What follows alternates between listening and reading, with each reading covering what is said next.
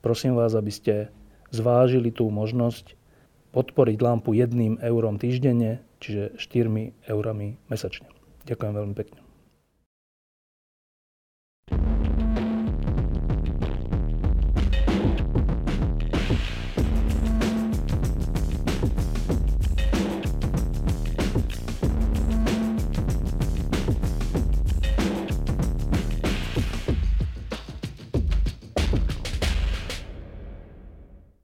Posledné roky, možno 10 ročia, žijeme v takom svete, ktorý sa nazýva, že je stále sa zrýchľujúci a všetci sa musíme prispôsobovať jeho tempu.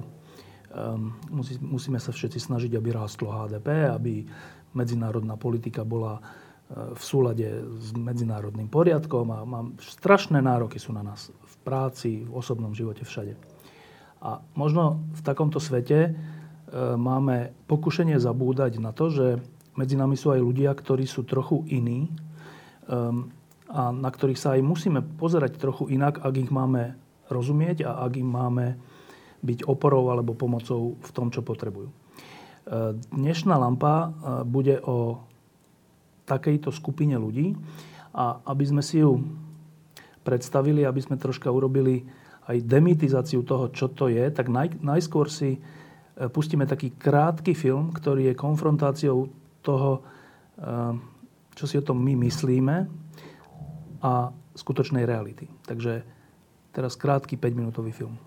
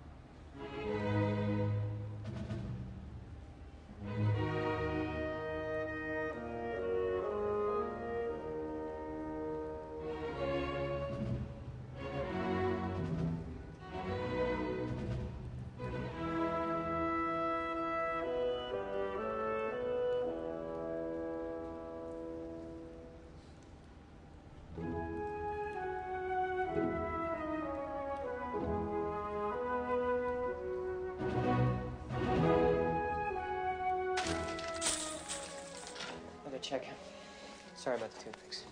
82, 82, 82. 82 what, right? How, how much is this?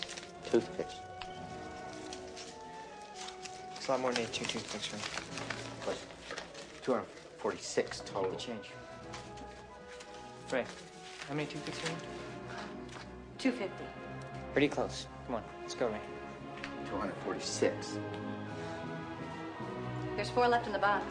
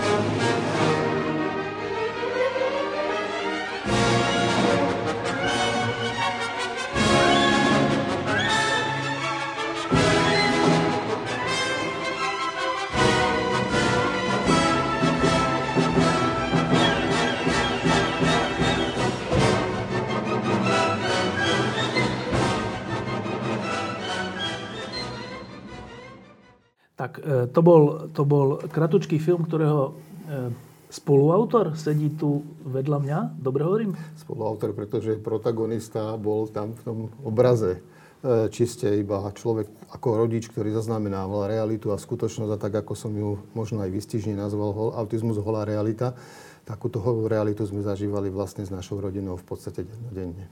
Čiže ten, ten chlapec, to bol váš syn? Áno, to bol vlastne Andrejko. Vy ste otec, iba sa krátko predstavte. E, moje meno je Jozef Šot. E, máme e, troch synov, z toho dvaja sú najstarší, rovnako starí dvojčky, Marek a Andrejko. A tretí syn je o 4 roky mladší a tento náš Andrejko, keď mal 3 roky, bol diagnostikované, že jedná sa o poruchu správania a poruchu mentálnej spôsobilosti v zmysle e, poruchy autického spektra, čiže autizmus. A vy ste povolaním neurolog? Ja som neurolog, áno. Ehm, ešte sa krátko aj vy predstavte. Ja sa volám Kateřina Nakládalová, pochádzam z Českej republiky, vydala som sa do Bratislavy pred 26 rokmi, mám dvoch synov, e, staršieho Dalibora, vyštudovaného farmaceuta a 25-ročného tedy a o 3 roky mladšieho Kupka, 22-ročného e, autistu, ktorý má e, detský autizmus spojený so stredným stupeň, stupňom mentálnej retardácie. A vyštudovala som geodéziu a kartografiu v Prahe na ČVUT a venujem sa tomu, tomuto odboru, ale život popri autizme ma priviedol aj ku tomu, že som sa stala riaditeľkou autistického centra Andreas v Bratislave a som riaditeľkou desiatým rokom. Tak a teraz k tomu samotnému pojmu, lebo často, keď e, my e, dospelí ľudia diskutujeme o niečom, tak sa míňame v tom, že nerozumieme tomu pojmu, o ktorom hovoríme a tým pádom ani tá diskusia nemá veľký zmysel. Tak aby naša mala, tak e, najprv si zadefinujme, čo to je autizmus, lebo v takej tej bežnej reči, aj ja u nás v redakcii, keď niekto z nás sa správa nejak čudne, tak hovoríme si, že nebuď autista, alebo proste tak. A myslíme tým, že trocha iné správanie v nejakej oblasti, než by sa vyžadovalo, alebo očakávalo, alebo než je štandard to je jedna taká asi deformácia, že jak my vnímame autizmus. Druhá je asi z toho Rainmana, že e, ten film sme všetci, my starší asi videli. Um, to je v kedy 70 80 rokoch asi bolo. Um, a tam ten, ten Dustin Hoffman bol taký sympatiak. Taký sympatiak, ktorý dokonca bol v mnohých veciach šikovnejší ako my a vedel, vedel až také zázračné veci odhalovať alebo, alebo počítať alebo tak. Ale bol to taký obraz vlastne nie až takého veľkého problému, ako potom vidíme v tom vašom krátkom filme. Tak. A preto si treba asi povedať teda, že keď vy, ktorí s tým máte priamo dočinenia vo svojom živote, poviete slovo autizmus, čo tým myslíte? Tak. E, pre mňa ten autizmus znamená e, pre nás osobne ako rodinu krásny život s človekom, ktorý nás potrebuje a potreboval. Ale na druhej strane e, v tej e, holej realite toho života doslovne, v tomto prípade je to naozaj e, veľmi, veľmi ťažká, ťažký život. Videli sme tie poruchy správania, ktoré u toho nášho drahého syna vlastne prebiehali. Nebolo to vynimočné, pretože takto sa správajúci ľudia s autizmom, takých je hodne, takých je veľmi veľa. Je pravda, presne to, čo vravíte, že mnohokrát, keď sa na našej púti životnej, pracovnej stretávame a riešime tieto veci, tak sa stretávame s tým, že ľudia možno až obdivne, koľkokrát je autisti, to je úžasné, to sú tí geniálni, to veď, veď aj Einstein bol autista, aj Isaac Newton bol autista a tak ďalej. Takže rozprávajú o tej unikátnosti a geniálnosti a napríklad to, ako ste načrtli ten Raymond, je krásne, že bol schopný vedieť spočítať, koľko tých šparátok na Zemi bolo, ale je to v praxi absolútne nepoužiteľné. Čiže po možno nejakom väčšinou takom počiatočnom, relatívne znesiteľnom životnom období, kedy to dieťa je malé, dochádza nakoniec k tomu, že to dieťa postupne rastie, začne byť silnejšie a silnejšie tak ako sme možno videli aj v tej dokrútke krátkej a vlastne to dieťa pre nechápanie, neporozumenie súvislosti je vlastne veľmi ťažko e, adaptovateľné do nášho, našej spoločnosti, do nášho života a nechápe také súvislosti, aby sa mohlo správať tak, ako my by sme to očakávali. Čiže keď teraz ja poviem, že autista, tak vaša veta je, že to je človek, ktorý čo? Ktorý veľmi potrebuje pomôcť. To je otázka uhlu pohľadu, ako sa na to Pomoc, jasné, ale že čím je charakteristický? No, má poruchy správania, nepochybne o tom profesionáli budú veľmi dobre rozprávať. Ja to v podstate ponímam naozaj ako realitu života, s ktorou vlastne žijeme celý život. Je to človek, ktorý je e, ktorý nechápe súvislosti, ktorý ne, nemá určité komunikačné schopnosti, porozumenie a podobne, ale z iného pohľadu by som povedal, je to nešťastný človek. Je to autizmus, autista je nešťastný človek, ktorý nechápe a nerozumie tomu, čo od neho chceme a preto sa správa tak, ako sa správa. A správa sa tak, že nám to potom veľmi vadí, pretože my mu nevieme zase pomôcť v tom, aby sme mu vysvetlili to, čo on potrebuje. Mm, keď poviem autista, vy poviete čo? Človek, ktorý potrebuje veľkú pomoc, podporu, pochopenie, vysokú mieru tolerancie, toho autizmu je mnoho druhov. Sú eh, šikovnejší autisti, sú menej šikovní autisti. Eh, býva k tomu pridružená mentálna retardácia rôzneho stupňa. To IQ môže byť od, od geniálnosti až po veľmi, veľmi nízku hladinu. To znamená, že tá odpoveď by možno trvala až do rána, čo by som všetko mohla vymenovať, že čo znamená autizmus. Je to človek, ktorý má obrovské deficity v rôznych oblastiach života a e, život s ním není jednoduchý, není jednoduchý pre jeho rodinu, není jednoduchý pre něho samého. No, teda vy ste obidvaja rodičia, ktorí, ktorí ste sa s tým mm, boli nútení konfrontovať. E, najprv úplne krátko, že ako ste to vlastne zistili? Ako sme to zistili tým, že mám o tri roky staršieho syna a videla som vlastne ako matka vývoj zdravého dieťaťa, tak keď sa narodil Kupko, e, u neho bol aj pôrod veľmi, veľmi ťažký, e, čiže bol sledovaný na neurológii ako mm, dieťa, ktoré e, bude asi vykazovať nejaké odchylky vo vývoji, odlišnosti, neskorý vývoj, oneskorený vývoj. Tak to celé aj prebiehalo ale v 90. rokoch sa tu vlastne autizmus začal len diagnostikovať. Čiže my, keď sme videli, badali odlišnosti vo vývoji už také zvláštne. Napríklad? Napríklad stereotypné kývavé pohyby z nožičky na nožičku, také, také hompálanie. Napríklad e, chcel piškoty malých pred sebou a nebol ochotný si ich dať do úst, nebol ochotný zobrať flašu a napiť sa.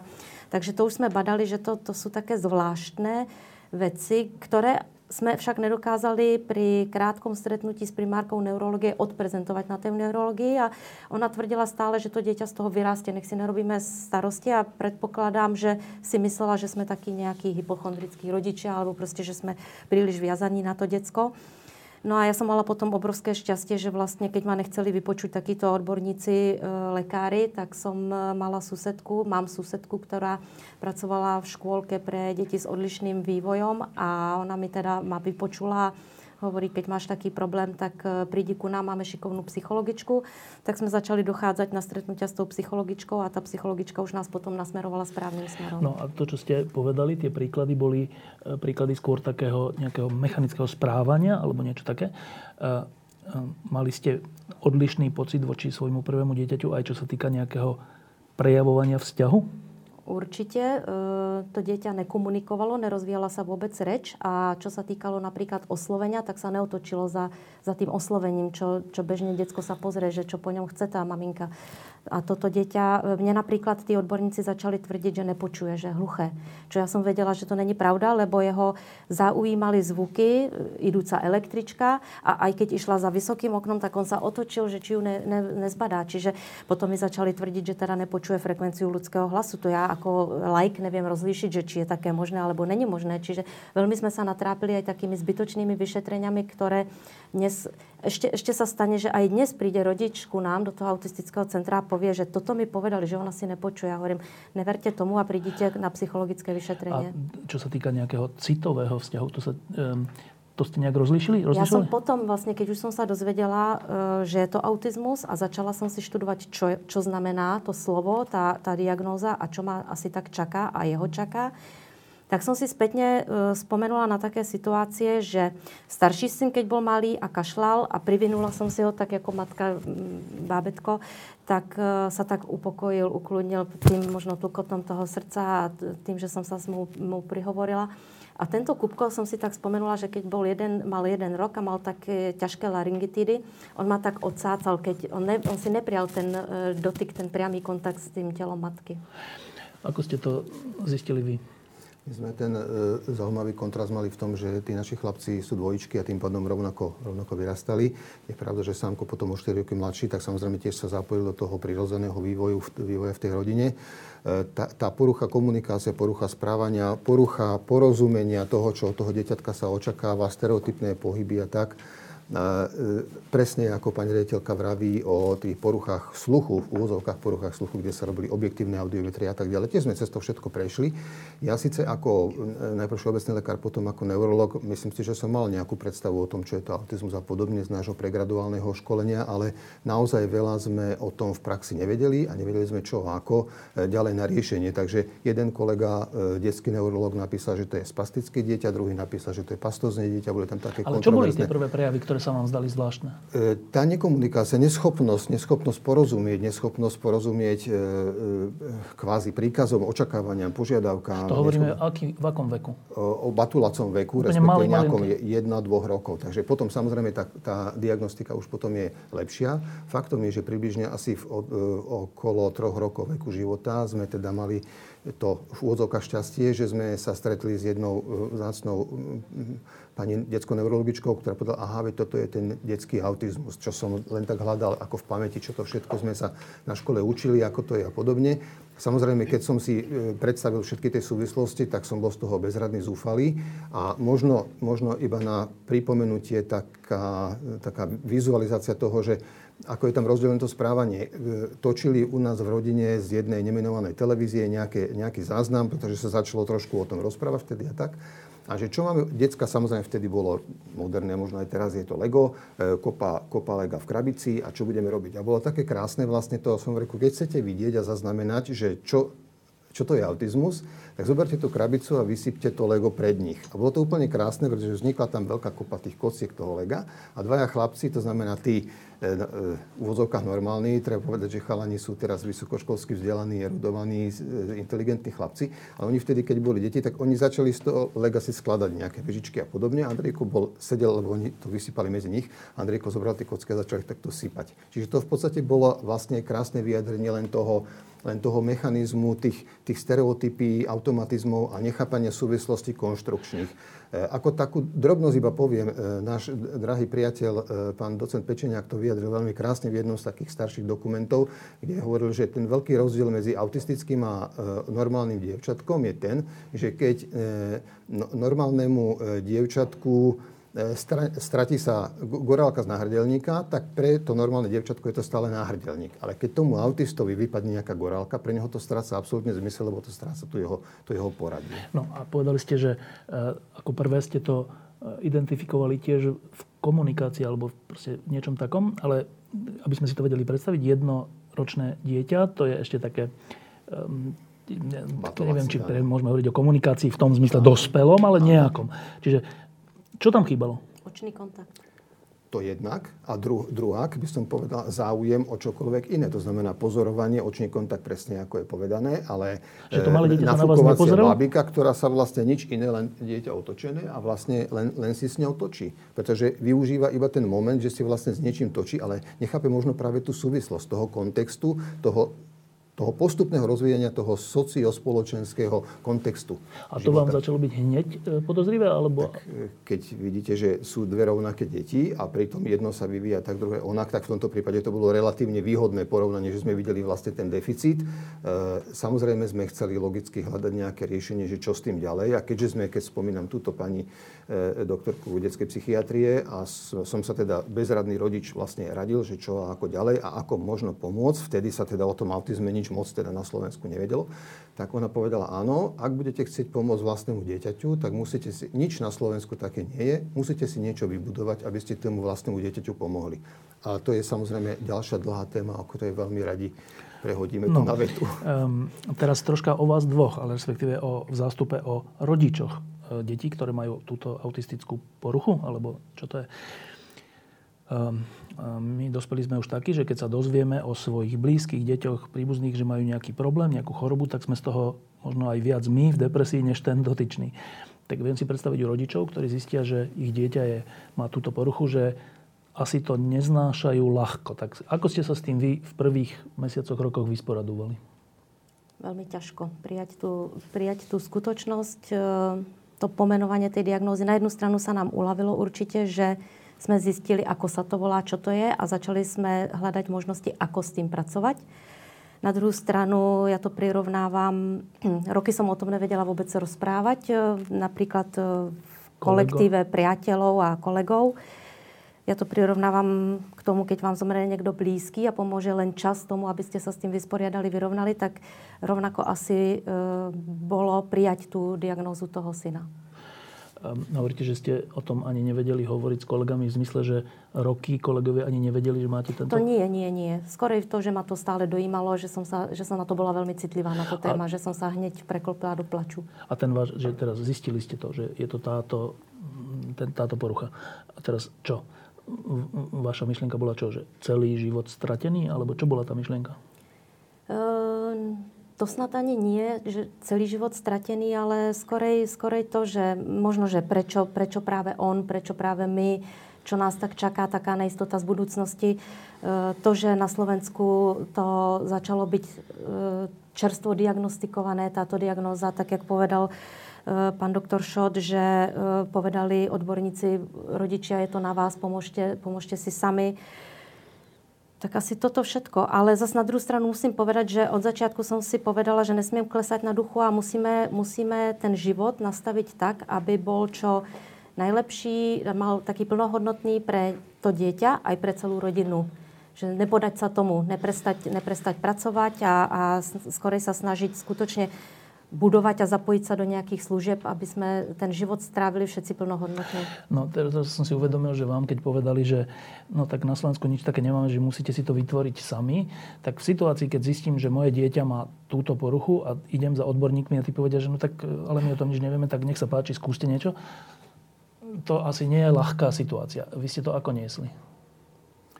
Možno je to dané tým, že sme sa tu na nejak tak v tomto malom priestore stretli taký odpuste, že tak poviem, takí trošku pragmatickejší ľudia, ktorí konštruktívne chcú niečo riešiť. Takže samozrejme, každý sme nejaký. Každý sme nejaký, to znamená e, otázka začať si buchať hlavu alebo začať užívať nejaké prášky od zúfalstva. To ako mne osobne nepripadá veľmi konštruktívne a teda bol som vybavený nejakou výbavou toho, že som chcel veci konštruktívne nejako riešiť, takže videli sme, že tie možnosti nie sú, tak sme ich začali spolu s týmom ďalších rodičov nejakým spôsobom hľadať cesty, tie cesty na riešenie. E, úfať si a byť bezradný, že a čo teraz a prečo sa to stalo mne a tak ďalej, to sú také asi bezradné veci. I keď chápem, že nie každý dokáže tú, tú situáciu celú uniesť, e, je pravda, že sme postupne sa tak nejako vychytávali k sebe navzájom. Tí rodičia, ktorí má, ten má taký problém, začali sme hľadať informácie a tak ďalej, tak sme sa začali stretávať spoločne a cestou založenia následne prvej autistickej spoločnosti na Slovensku, spoločnosti na pomoc osobom s autizmom, pri ktorej sme vlastne hlavne sa rodičia začali stretávať, rozprávať, hľadať cesty na riešenie, tak sme sa snažili tak nejako konštruktívne začať budovať, lebo tie naše deti postupne rástli a to bolo v úvodzovkách možno dobre, že sme sa tak nejako stretávali a videli sme, že tie deti sa blížia z toho predškolského veku postupne do školského, tak sa začali hľadať nejaké cesty na riešenie, ako to bude s tým vzdelávaním, čo bude potom s nimi ďalej a tak ďalej. Takže e, snažili sme sa hľadať takto spoločne nejaké riešenie. No teraz som si troška predstavoval, ako ste hovorili, že taký ten klasický rodinný život, tak máte e, manžel, manželka, máte deti, jedno, dve, tri a teraz, čo to znamená? Tak e, matka je najprv pár, jeden rok alebo neviem koľko doma, e, potom väčšinou sa deti dajú do, do škôlky, e, rodičia chodia do práce, sú prázdniny, tak sa ide na dovolenku a tak. Toto všetko platí aj vo vašich rodinách? Samozrejme, že nie. No, čo je ten rozdiel? Boli v, boli v našom živote asi dve dovolenky, ktoré sme si vôbec nejako dovolili a tá jedna bola, keď sme nechali napríklad, čo sa týka nás toho Andrejka, niekomu, že teda bol schopný človek toho trošku nejako ustražiť. A druhá dovolenka bola taká, že sme si to tak nejako trúfli, že sme teda nejakým tým autom išli niekam tu na, tu na ľahko k moru, ľahko k moru trošku. A inak e, tieto rodiny si myslím, že to sa netýka, myslím si, že len našich rodín, ale vo väčšine, vo väčšine prípadov tieto rodiny sú nechcem použiť termín v podstate segregované, segregované zo spoločnosti, pretože sú vytrhnuté v toho, že ich hlavná priorita je zachraňovať to svoje dieťa a priority na úrovni, že ja chc- samozrejme robiť sa musí, aj musí človek prísť domov, do, doniesť nejakú vyplatu, pomôcť navariť a tak ďalej, starať sa o tie deti, to je jasné, ale principiálne tie rodiny ta, s takto postihnutými deťmi nežijú štandardným životom. To znamená, sú zväčša uzavreté, e, na, naozaj matky sú doma, často e, niektorí z tých rodičov i možno nejako ochorie, má nejaké zdravotné ťažkosti a to sa v podstate postupne takto väčšinou prehlbuje. Keď hovoríte, že často, to, to je úplne prekvapujúce, že často niektorí z tých rodičov ochorie v zmysle psychicky? Psychicky i somaticky. Z toho? Z tej starostlivosti? No, isté, to sú psychosomatické stresy, súvislosti, ktoré pravda, že súvisia a je nepochybné, že veľmi veľa e, somatických telesných chorôb súvisí s e, odozvou nášho psyché, nášho vnímania, chápania, súvislosti a podobne. A žiť, žiť e, s takto ťažko zdravotne postihnutým dieťaťom je naozaj veľmi, veľmi ťažké. taký ten bežný deň, to znamená čo, že takéto dieťa, vaše dieťa, môže byť v nejakom, nejakej škôlke alebo v nejakom zariadení, alebo musí byť doma? My sme mali šťastie e, v tom, že zistili sme vlastne tú diagnózu vo veku od dvoch do troch rokov, veku toho Kupka. Potom sme mali šťastie, že sme v hlavnom meste Slovenska, v Bratislave a že teda e, našli sa predsa len riešenia. Vznikali prvé triedy v škôlkach a v školách, čiže e, Kupko bol zaradený aj do predškolskej výchovy, kde už sa s ním postupovalo správne, tak jak sa s autizmom má. Tá výchova išla tak, ako, ako má prebiehať výchova v rámci autizmu. No a potom bol plynulý už aj prechod do základnej školy a skončil vlastne potom praktickú školu. To znamená, že základná škola je nejaká taká špeciálna pre to autistov? Sú, áno, to sú, e, vznikli autistické triedy popri špeciálnych základných školách v rôznych regiónoch Slovenska. V Bratislave sú tri. A keď toto hovoríte, aj teda, že nejaká taká predškolské zariadenie, aj škol, škola, vy ste ho dokonca hovorili, že keď ste boli raz na dovolenke z tých dvoch v živote, tak e, ste nechali e, syna u nejakého priateľa alebo kamaráta alebo tak, že e, vaše deti vedia byť dlhý čas bez vás? To je tak od malička? Že vedia byť v škôlke alebo vedia byť u kamoša týždeň? Ja som vtedy, keď som sa dozvedela tú diagnozu, tak som sa dozvedela aj, že sú to deti, deti ktoré veľmi ťažko menia e, situácie, svoje, svoje obľúbené stereotypy e, svojich obľúbených ľudí a podobne, ale ja som si vtedy tak, takým svojim nejakým materským rozumom predstavila, že keď ma zajtra prejde na ulici auto, čo sa môže stať e, hoci komu, tak to dieťa si bude musieť zvyknúť na niekoho iného. Takže som sa k tomu tak postavila. Začala som postupne využívať aj osobnú asistenciu e, študentov vysokých škôl, aby, sa, aby mi pomohli s tou starostlivosťou, aby som sa dostala do kina, do divadla. A rovnako, rovnako e, sa veľmi, veľmi rád putuje na prázdniny k mojim rodičom, je tam týždeň, dva, proste oblúbil si ľudí, ktorých má ráta a vydrží určite bez maminky, bez tatínka. Či sme iba taký drobný dodatok k tomu, pretože rozprávame tu o tom, že veď super boli autistické škôlky, autistické školy, nejaké triedy a tak ďalej. Áno, je to pre špecializovaných základných E, školách. Dnes už je to štandardná samozrejmosť, by som povedal, pretože tá legislatíva sa niekam posunula. Ale myslím si, že tí rodičia, ktorí sme stáli plece pri pleci v tom šíku, vlastne preorávali tú širokú brázdu toho, aby sa vybudovalo nejaké predškolské a školské vzdelávanie. Ja by som si to zase na osobnom príklade povedať, keď som našich chlapcov e, dával obidvoch do základnej školy, tak Marek išiel do normálnej prvej, prvej triedy základnej školy a súčasne som musel oznámiť e, na tom riaditeľstve, že ale mám druhého syna rovnako staré, ktorý by má povinnú školskú dochádzku taktiež, ale on je autista. Ja som to vtedy zažil od nemenovanej zástupkyne riaditeľa, ktorej som to ohlasoval, povedal, ja, ja, ja, pamätám sa, to sme sa učili, autisti to sú ti nevzdelávateľní. A ono to tak naozaj bolo, pretože vlastne neexistovali žiadne vzdelávanie autistov na Slovensku. My sme spoločne s kolegami, priateľmi, rodičmi a tak chodili na skúsi, by som povedal, dačo do Budapešti, pretože v Maďarsku mali niečo rozbehnuté, dačo v Českej republike, v Prahe sme boli a hľadali sme nejaké nitky, z ktorých by sme vyskladali nejaké to vzdelávanie na, e, i na Slovensku. A vlastne postupne sa podarilo vybaviť, vybaviť odlobovať a zariadiť a legislatívne, organizačne a inak, že vznikli tie prvé autistické triedy na Slovensku čo vlastne budovali tí, tie prvé šíky tých rodičov, ktorí tu začínali. A keď sme začali chodiť na ministerstvo školstva, nemenovaná vtedajšia dávno, pradávno ministerka školstva, ktorej sme sa vtedy ešte dostali, a chodili sme po tých odboroch, to oni ešte nevedeli, čo to je. A vtedy sme sa e, hovorili o tom, že autistické triedy by bolo treba, aby sa nejaké vybudovali. A oni, že no, no, no, že to nevieme, že to je také zložité. A sme povedali, áno, autistické triedy, v ktorých budú 4 deti. A oni ťuk, ťuk na čelo, že či sme normálni, že trieda so 4 deťmi, to vtedy neexistovalo.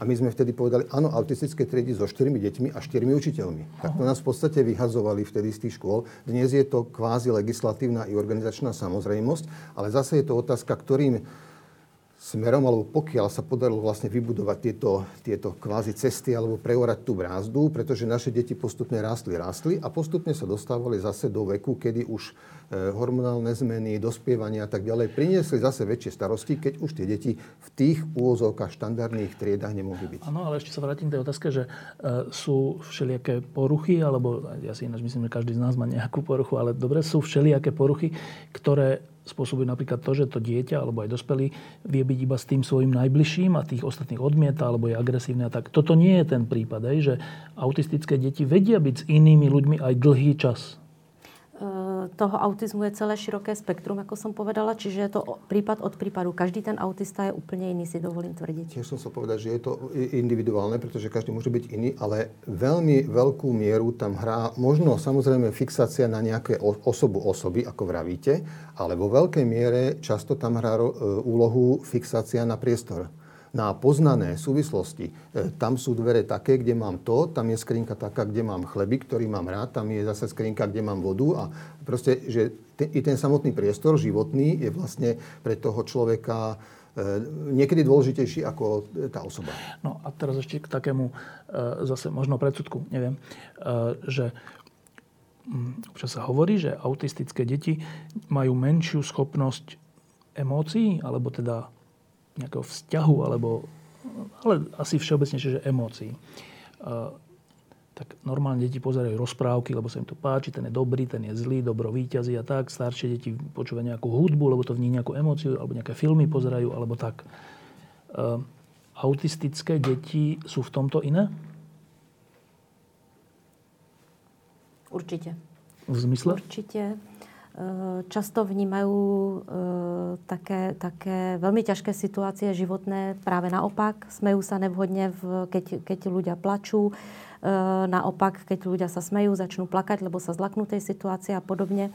Sú tak, nemajú empatiu vlastne v sebe. Sú, zdá sa, viete, niekedy, niekedy príde autista a objíme vás a zdá sa vám, že to nemôže byť pravda, to, čo sa píše, ale to sú len také prejavy ojedinelé. A často sú to také automatizmy viac menej, že sú to niečo na, naučené obvyklé stereotypie, ktoré vlastne tí autisti opakujú. E, bolo by zle, keby sme povedali, že nemajú emócie, že nedokážu chápať, cítiť, že nerozumejú, necítia, čo je to matka a podobne. To určite by bolo zle. Tak toto asi nefunguje. Ale veľa vecí o tom, myslím si, že ešte stále nevieme, ale je veľmi dôležité si uvedomiť, že e, oni nechápu a nerozumejú. Možno vravíte, že rozprávka, OK, ale chápanie súvislosti, čo to je súvislosť rozprávka? Imaginácia je tam absolútne vypadnutá. To znamená, on si nevie predstaviť, že na čo iné toto môže slúžiť, ako ozdobné, ako ozdobné pohárik na kvetinke. Určite nie. To je, to je proste nádoba, z ktorej sa môžem napiť. Čiže tam tá imaginácia, abstrahovanie to si myslím, že to sú také najdôležitejšie veci, ktoré sú tam narušené. No, e, k tomu smerujem, že my sme tu párkrát pred krátkým časom mali aj e, takých mníchov e, a rozprávali sme sa s nimi o tom, že čo je zmyslom života. A oni hovorili, že zmyslom života je láska, čo znamená vzťah. A teraz tá, tá ťažká otázka, že e, e, ak tomu dobre rozumiem zatiaľ, tak autisti sú ľudia, ktorých to, to je tá otázka, ktorých zmyslom života je niečo iné ako vzťah? Ťažké otázky nám kladete. Nie, ale ja si myslím, že jedna z vecí, ktorú ste vlastne tu na, alebo sme spoločne tu nás si vlastne povedali od nás obidvoch, eh, a to je to, že to je vlastne problém, ktorý znamená, že vlastne my máme človeka, ktorého musíme chápať, ktorému musíme pomôcť, ktorému musíme porozumieť. Áno, zmyslom života OK, poďme trošku filozofovať, aj keď nechcem dlho, zmyslom života. Áno, je tá láska. V tomto prípade tá láska k tomu nášmu drahému blížnemu, ktoré, ktorý potrebuje našu, strany, našu pomoc. Čiže to je, to je pravda.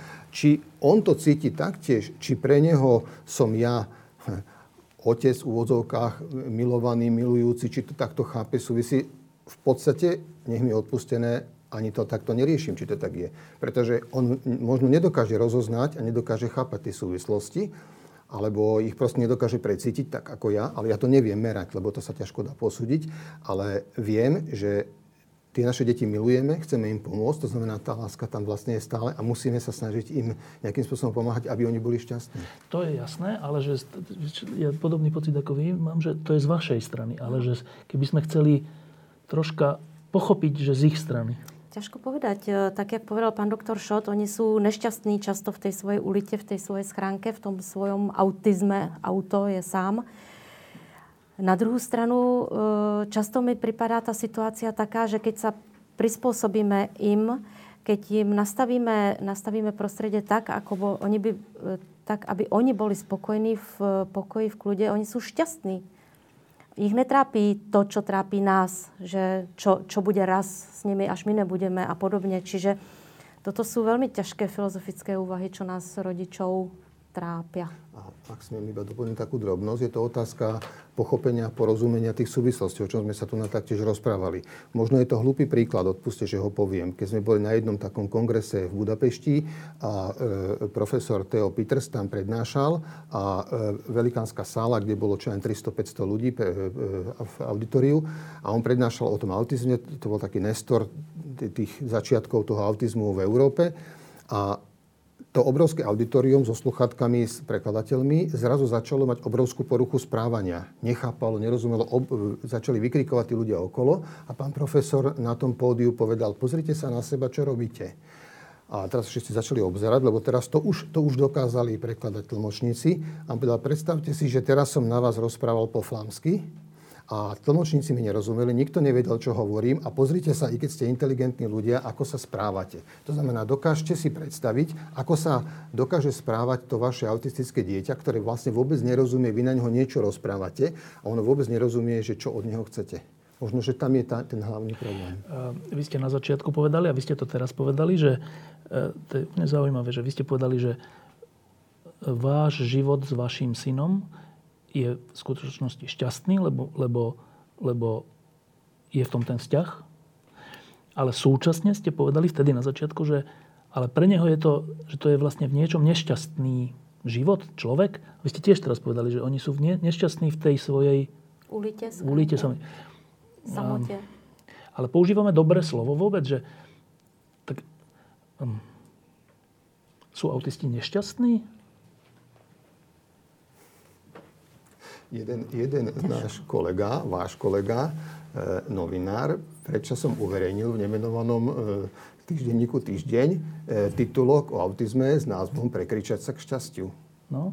Ja som sa nad tým dlho zamýšľal, kde tento mladý chalan do, došiel k takej úžasnej empatii, pretože vlastne tie naše deti, ktoré chvala Bohu, sú teda niekde v úvodzovkách, by som povedal, tak ako obriadené v tých našich zariadeniach. Verím, že k tomu si pár slov budeme vedieť ešte povedať.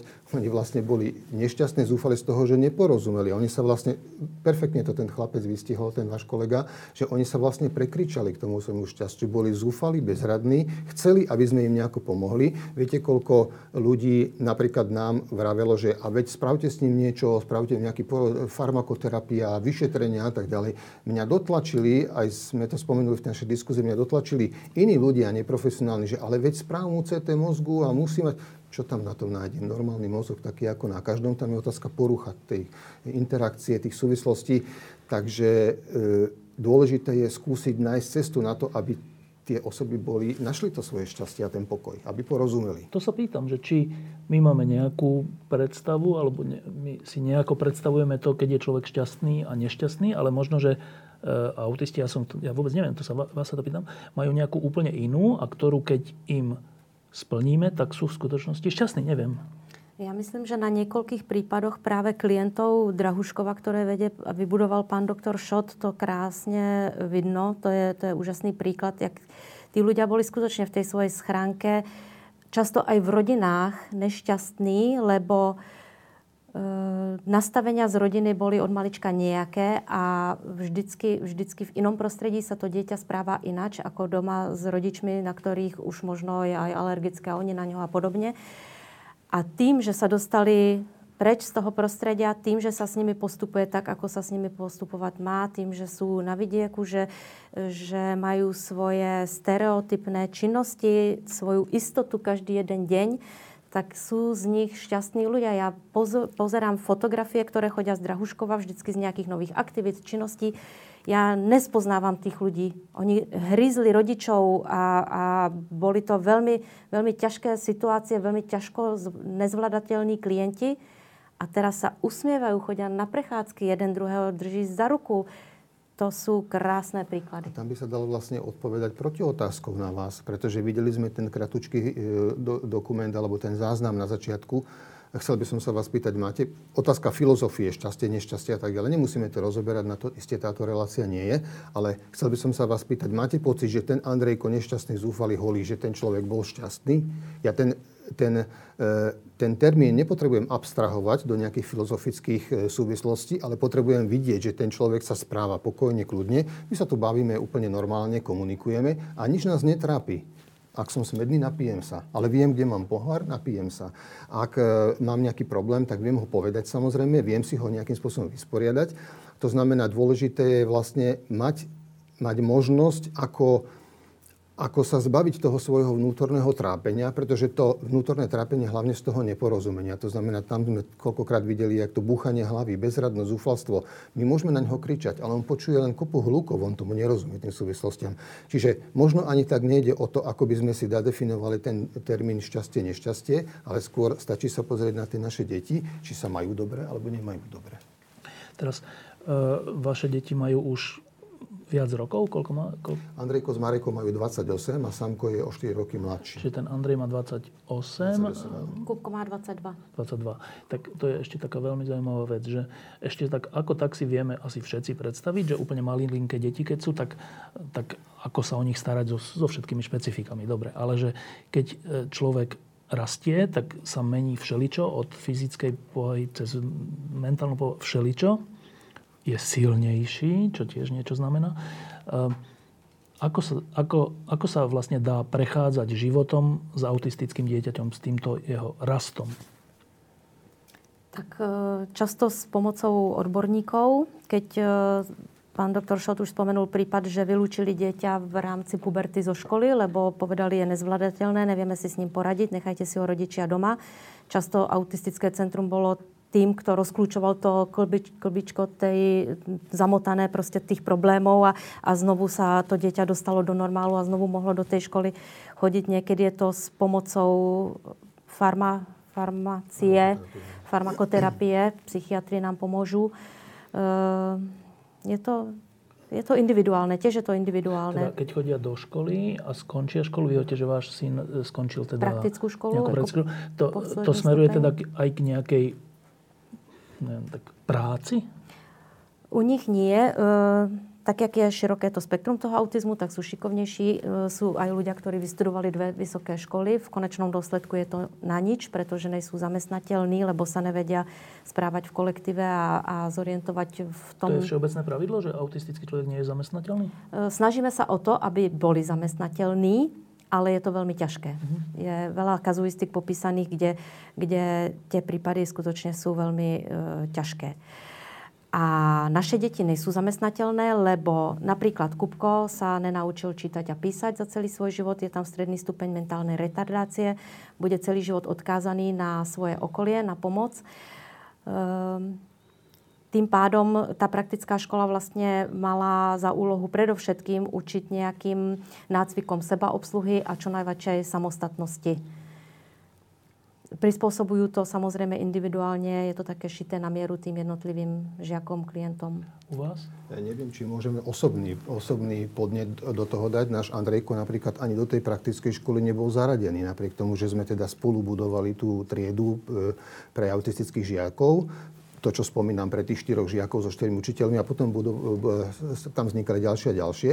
Ale e, ja som pochopil, samozrejme ma to strašne trápilo, keď mi vyradili, alebo nám vyradili toho Andrejka z tej školy, ale e, porozumel som tomu, že oni nemali podmienky, možnosti na to, aby vlastne v nejakom školskom zariadení zabezpečovali to, čo to dieťa potrebovalo. To dieťa, ktoré sa menilo endokrinne, hormonálne, ktoré sa proste menilo svojim správaním, e, kde vznikali poruchy správania, z toho neporozumenie, nechápania a tak ďalej.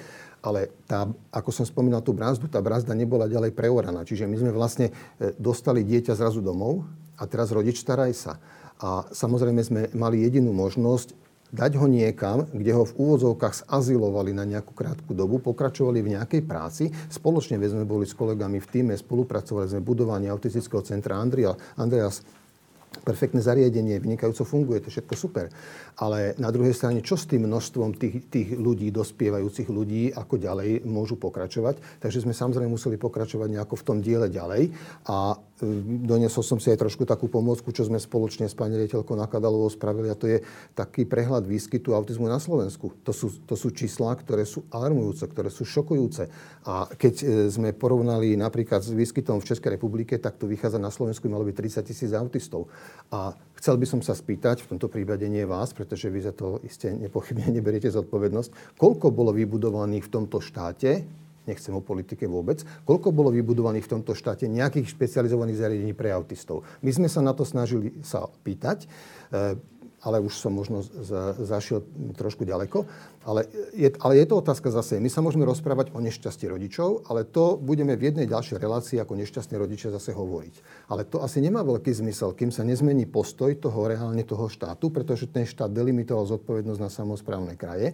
E, to ministerstvo sa vôbec o to nestará. A teraz ministerstvo vás pošlú, choďte na samozprávne kraje, na samozprávne kraje prídete. Áno, my to síce máme, ale my nemáme peniaze, tak by, zákon síce platí, je nevykonateľný a dojdeme k reálnej skutočnosti, že za našich klientov, o ktorých sa musíme naozaj starať s obrovskou vervou a sú veľmi nároční naozaj na tú starostlivosť, aj personálne, priestorovo, materiálne a tak ďalej. A teraz proste sa ktorýkoľvek, konkrétne jeden, nebudem ho menovať, samozprávny kraj rozhodne, že on nám bude platiť na toho dotyčného klienta o 200 eur menej mesačne.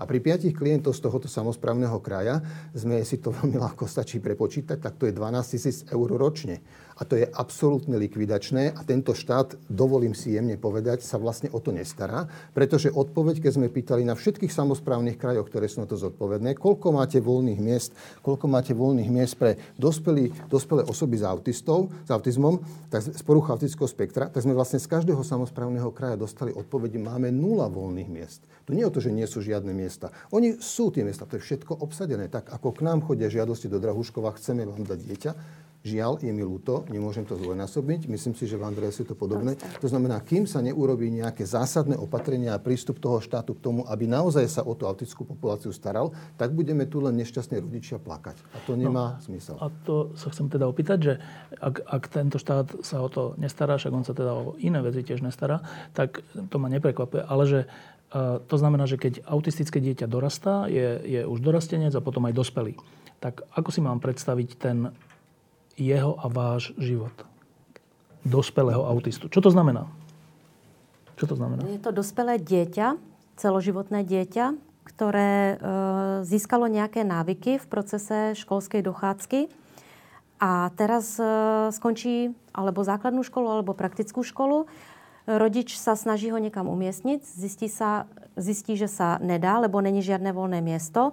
To znamená, že si ho necháva doma v domácej opatere Eh, ja to považujem za veľmi nezdravý jav, lebo dieťa stráca postupne tie návyky, ktoré si osvojilo. Vzniká tam určitým spôsobom alergie, ako už som povedala, na rodičov, rodičov na ňo, lebo 24 hodín s tým dieť, dospelým dieťaťom byť není jednoduché, je to veľmi náročné. Rodič sa musí postarať o celú rodinu, musí zabezpečiť chod domácnosti. Není čest výnimkám vyštudovaný špeciálny pedagóg, ktorý by vedel, ako postupovať e, do podrobností s takým dieťaťom. Čiže toto je veľmi nezdravý jav a ja myslím, že vlastne to, čo investovala spoločnosť počas tej školskej dochádzky, počas celého toho školského procesu, tak vlastne strácame postupne a vzniká nám znovu, znovu jedinec zúfalý, v zúfalej rodine, kde teda nastávajú nejaké ochorenia tých rodičov a e, to dieťa vlastne dekompenzuje a začne byť agresívne možno a už je to úplne neriešiteľný problém. A to je mm, situácia 24-hodinovej starostlivosti? To znamená, že vy nemôžete, nemôžete ísť sama ani nakúpiť, ani nič? E, toto není prípad môj, ktorý som porozprávala, lebo my sme taká jedna asi prv, z prvých generácií rodičov, ktorí sme sa tomu nepodali a nezostali sme mami doma, ale sme mami, ktoré sme e, pracovali. Ďalej sme sa venovali tomu, čo sme vyštudovali, svojmu povolaniu. A popri tom sme vlastne už e, v detstve tých detí, v ranom detstve uvážili, že no ale čo raz, keď vyjde zo školy a chceme robiť ďalej, tak sme vlastne založili domov sociálnych služieb, súkromný, kde máme umiestnených 6 dospelých klientov. E, tento konkrétne sa volá DSS Andreas NO. Je to paralelná e, sesterská organizácia toho autistického centra Andreas. A tie deti tam chodia ako do denného stacionára prakticky na 8 hodín. U vás? Ja iba nadviažem na to a v podstate tiež z môjho pohľadu odpoviem na tú vašu otázku. Odpoveď je jasná. Áno, je to 24-hodinová starostlivosť. Je to starostlivosť non-stop, ktorú ten rodič nemôže absolútne zvládnuť. To sa proste fyzicky nedá. Ani keby zostal jeden otec na jedného autistu alebo jedna matka na jedného autistu, proste to sa fyzicky nedá.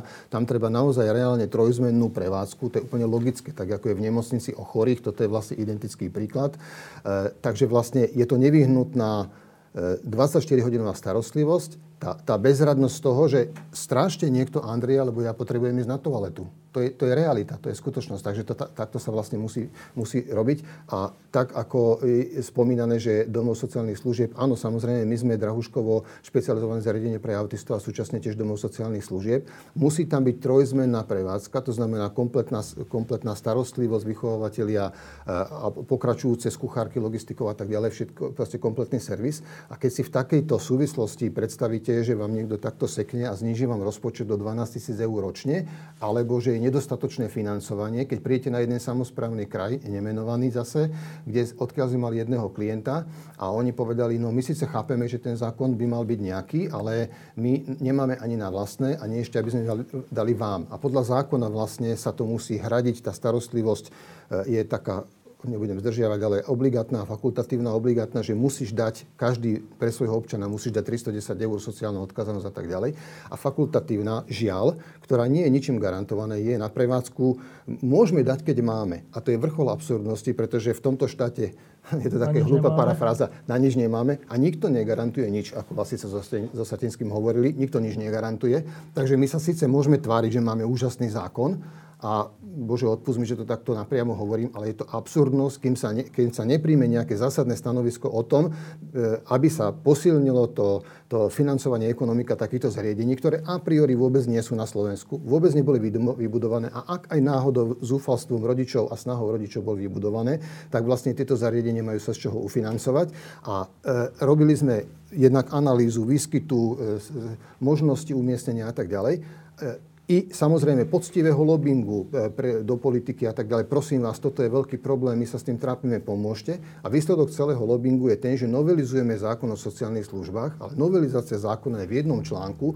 Vy, zariadenia sociálnych služieb, musíte zaviesť systém manažmentu kvality. No, ďakujem vám pekne, že mi dávate ďalšiu povinnosť. My nemáme problém, my to máme, my sme to aj zavedli. Ale my sme očakávali, že nám ten štát niečo zabezpečí a keď poviem slova, že tento štát sa vôbec nestará o autistickú populáciu na Slovensku, dovolím si pripomenúť, že som to hovoril s plným vedomím a stojím si za tým. Tento štát sa vôbec nestará o pomoc e, ľuďom z poruchu autistického spektra. No, e, e, povaha štátu alebo jeho kvalita sa všade meria tým, ako sa správa ku svojim najslabším. A teda ak je autistov na Slovensku 30 tisíc, to nie je milión, to nie je ani 500 tisíc, to je 30 tisíc, to zase není toľko, to je troška mýtu, že my na nič nemáme. My máme, len to dávame na zlé veci, respektíve si to rozkrádame navzájom. Ale teda, um, ak teda má táto relácia mať nejaký zmysel, tak jeden z nich je ten, že aby, aby sme všetci vyslali taký apel, že počkajte, tu sú takíto ľudia, ktorí sú úplne bez pomoci. Úplne bez pomoci. Tak dúfam, že sme ho vyslali. A teraz, um, ešte sa vrátim k tomu, čo hovoríte, že uh, vy žijete uh, s dospelými deťmi. Uh, je to tak všeobecne, že autista je dieťa až do smrti? Prenesený termín, v tom ale zmysle, to je vlastne jedno, ako to nazveme. Že, že snažím sa totiž sa vcítiť do tej situácie, že e, keď niekomu vyrastá malé dieťa, tak je to malé dieťa. Ale keď už je dospelý, ale pritom v mnohých ohľadoch dieťa. Čo to s vami robí? Ja zase budem len to svoje odpust Katarinka, že to poviem. Zase budem len to svoje. E, e, so mnou to robí to, že musím zabezpečiť, aby to naše komunitné centrum nejako ekonomicky fungovalo. Pretože to dieťa je obriadené, je na poriadku. Pretože v tom komunitnom centre sme sa bavili o zamestnávaní a podobne. Máme chránené dielne. Samozrejme, s tým sú obrovské starosti, ekonomické účtovníctvo a, tak ďalej, aby to bolo všetko v s legislatívou a tak ďalej. Máme chránené dielne, tam je hrnčiarská dielňa, kuchynská dielňa, práčovňa a tak ďalej. To znamená, oni robia zmysluplný život, majú tam zvieratka, nejaké sliepočky, ovečky, kozičky a tak ďalej. To znamená, tam sa robí zmysluplná práca. Čiže, Tí ľudia prebačte, žijú život. Tie vaše deti, alebo autisti všeobecne, keď, keď dostanú niečo z nášho hľadiska, že zmysluplne tráviť čas, Áno. tak sú spokojní. Samozrejme. Práve, že zmyslom je to, nie aby sme ich natlačili nejakými liekami a nakrmili a aby sa oni takto kolísali. Zmyslom je to, aby sme ich priviedli a do, dali im šancu na to, aby sa obriadili. Takže ak teda to dopoviem, v tom Drahuškove začína ten deň napríklad tým, že si vlastne po sebe upratujú izbičky, sami sa snažia skladať si prádlo, sami sa snažia si odkladať, e, sami sa snažia triediť, či už je to Marická, Andrejko, Martinku alebo hoci, kto sa snažia triediť do pračky by rozdielal. To znamená, ale musí tam k tomu byť tá veľká asistencia. Sami sa snažia vyrábať tie produkty, oni ich vyrábajú, tie produkty z hliny. Sami si chystajú desiatu olovrant, že si načistia. To trvá strašne dlho, že načistiť nejaký pomaranč. Ale s asistenciou to nakoniec tí ľudia urobia, ale robia zmysluplnú prácu a zmysluplný život majú. Keď si predstavím, že toho nášho zúfalého Andreja, videli sme ho teda v tej dokrutke, ktorý vlastne búchal, trieskal, rozbíjal a pri, u neho predstava, že, že vajíčko, tak jasné, že to je prvé, čo sa hodí o zem, ale v podstate, keď, dnes, keď ich vidím, tak by sa vám pomaly chcelo ako slzu vyroniť, keď to vidíte, že ide ten zástup tých našich kamarátov, ako my hovoríme v Drahuškove, a idú tam do tej maštalky niečo obriadiť, zajačiky, seno a tak ďalej a vracajú sa odtiaľ a Andrej nesie na e, podnose alebo na držiaku vajíčka od sliepočiek, ktoré zobrali a nesie ich do kuchyne ako takú sviatosť a ani vo sne ho nenapadlo, že to treskne. Ale on má zmysluplný život, on má život naplnený nejakou činnosťou, prácou. A toto je dôležité, aby takúto možnosť mali. Ale treba dodať, samozrejme, je to potom ekonomicky náročné. E, to sú teda dospelí ľudia, ktorí dospelí už sú ľudia v tomto družkove. Oni sú tam 24 hodín? Samozrejme. A ich, ich kontakt s, s rodinou je aký vlastne? Nie, niektorí chodia na návštevy. To záleží aj od individuality, ako sa to opakovane bavíme. Niekomu to vyhovuje, niekomu nevyhovuje. Veľmi často tí autisti alebo tie naše detská potrebujú e, pravidelnosť režimu. To znamená, maminka chodieva alebo ocinko e, chodievajú pravidelne raz za mesiac, vtedy a vtedy. A tak tak sa to navykne a tak to býva. Sú takí, ktorí majú napríklad náš Andrej, že 4, 4 dovolenky v roku má a on si to napríklad tým, priest, tým tými dovolenkami si ten časopriestor určuje, že vtedy je vianočná, vtedy je letná, vtedy je to vtedy a tak ďalej. je doma teda? Hej? Vtedy ide domov, pravda, že? Mm-hmm. To znamená, tie zariadenia sú buď s týždenným pobytom, alebo celoročným pobytom, alebo s denným. Je pravda, že my sme dosť tak ako mimo civilizácie, takže s denným pobytom tam máme len asi dvoch, čo chodia do chránenej dielne ale s tým týždenným a celoročným pobytom, a to je otázka individuálna, že v podstate oni reálne buď chodia každý týždeň domov niektorí, čo sú na týždenné pobyty, alebo občas, ktorí sú na celoročné pobyty. Čo robí život s dospelým autistom, so svojím dieťaťom s vami? E, museli sme tomu prispôsobiť e, život celej rodiny. Už dnes sme samozrejme nastavení na to, že e, má svoje limity naše dieťa a tým pádom má limity celá rodina. Nemôžeme bicyklovať, lebo sa nenaučí bicyklovať. Nemôžeme ísť spolu lyžovať, keďže nevie dole zastaviť pod kopcom a, a vznikla by pravdepodobne tragédia. Čiže všetky, všetky aktivity sme nastavili tak, aby boli realizovateľné s tým dieťaťom. Na druhú stranu sa snažíme nestratiť vlastnú identitu v tom zmysle, že máme sami e, priateľov, svoje vlastné záujmy a koníčky a snažíme sa e, zorganizovať ten rodinný život napríklad s pomocou osobnej asistencie tak, aby e, keď chcem ísť do divadla, a vidieť nejakú hru, alebo do kina film, alebo si zahrať tenis, alebo ísť korčulovať na hrádzu, tak e, osobný asistent zobere Kupka na takú aktivitu, akú má Kupko rád. Zobere ho do prírody, na vychádzku, zobere ho do zoologickej záhrady, pozerať zvieratka a podobne. Čiže snažíme sa ten život tomu prispôsobiť v plnom rozsahu. A čo teda pre nás není ľahké, není pre nás ľahké to, že si uvedomujeme, že autisti sú aj pri svojom handicape v podstate zdraví ľudia a tak ako väčšina detí prežije svojich rodičov, tak aj očakávame, že oni prežijú nás.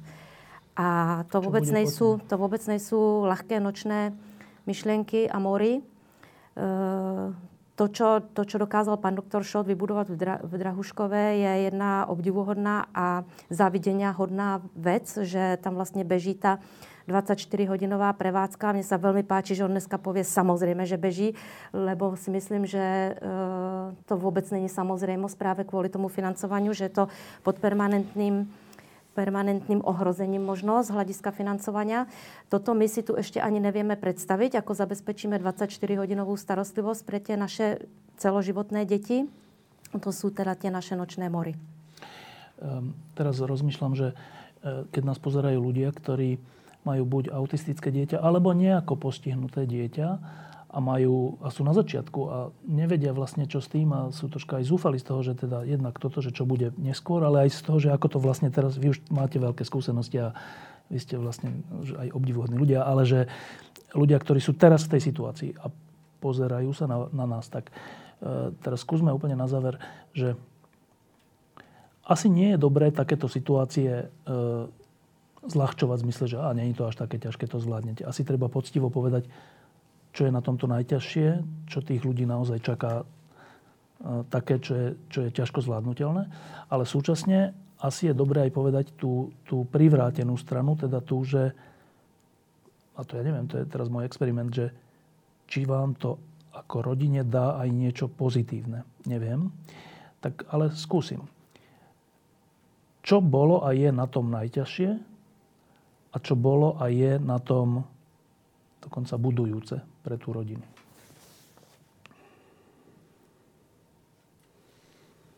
Myslím si, že ak sa pýtate o tom, či to nejakým spôsobom posunulo tú rodinu, umožnilo to nejaké poznanie, chápanie, tá empatia a to, tá snaha vcítiť sa do úlohy a do či to budeme nazývať nešťastie, bezradnosť ale, alebo trápenie toho nášho drahého človečika, tá je strašne dôležitá preto, lebo asi nás to všetky robí, robí lepšími, že vlastne sa snažíme niečo takéto urobiť, aby naozaj tomu dieťaťu bolo dobre. Na druhej strane je nepochybné, že v takomto našom úsilí zúfalých rodičov, a treba povedať to nie, že Jozef Šot vybudoval, naopak tam bola kopa ľudí a ja som bol akorát tak pritom, ale tým, že sa vlastne vybudovalo to komunitné centrum Drahuškovo, tak vlastne sa vybudovala nejaký priestor na to, aby mohli aj ostatné tie deti, naše dospelé deti s autizmom, mať nejakú strechu nad hlavou v úvodzovkách a nejaké, e, e, nejaký model, ako chápať, pracovať, žiť. A je bolo by veľmi, veľmi žiaduce, ak sa bavíme tu o nejakom apele pre nejakú verejnosť, keby si ľudia uvedomili, že e, sú tu modely, či ten model bude taký, ako je Autistické centrum Andreas, či ten model bude taký ako Drahuškov, alebo akýkoľvek iný model zo zahraničia. To je úplne jedno. Dôležité na tom to, že tie dospelé deti naše s autizmom potrebujú veľkú starostlivosť. Tá starostlivosť je veľmi náročná a je nevyhnutné, aby nám s touto starostlivosťou niekto pomohol a aby sa tieto modely stali vzorom pre budovanie ďalších.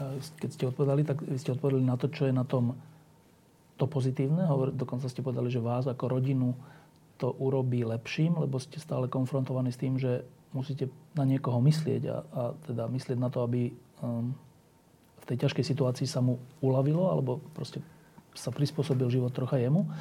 Vôbec ste nepovedali, že čo je na tom najťažšie. Čo ste mali vy ako najťažšie v tom procese? Ani nechcem na to spomínať, čo je najťažšie, pretože naozaj to je veľmi e, veľké zúfalstvo a bezradnosť pre tých rodičov, že nevedia pomôcť tomu svojmu dieťaťu a chceli by veľmi. A, a to strašné je, aj na začiatku aj pokračujú, veď napríklad dnes, to neznamená, že zrazu veľká harmónia a napríklad Drahuškové všetci sú happy a všetci sú vysmiatí. Nie, nie, nie. Sú to tiež veľmi ťažké chvíle a treba povedať, že i tí zamestnanci majú veľmi, veľmi ťažkú prácu. To nie je jednoduchá vec.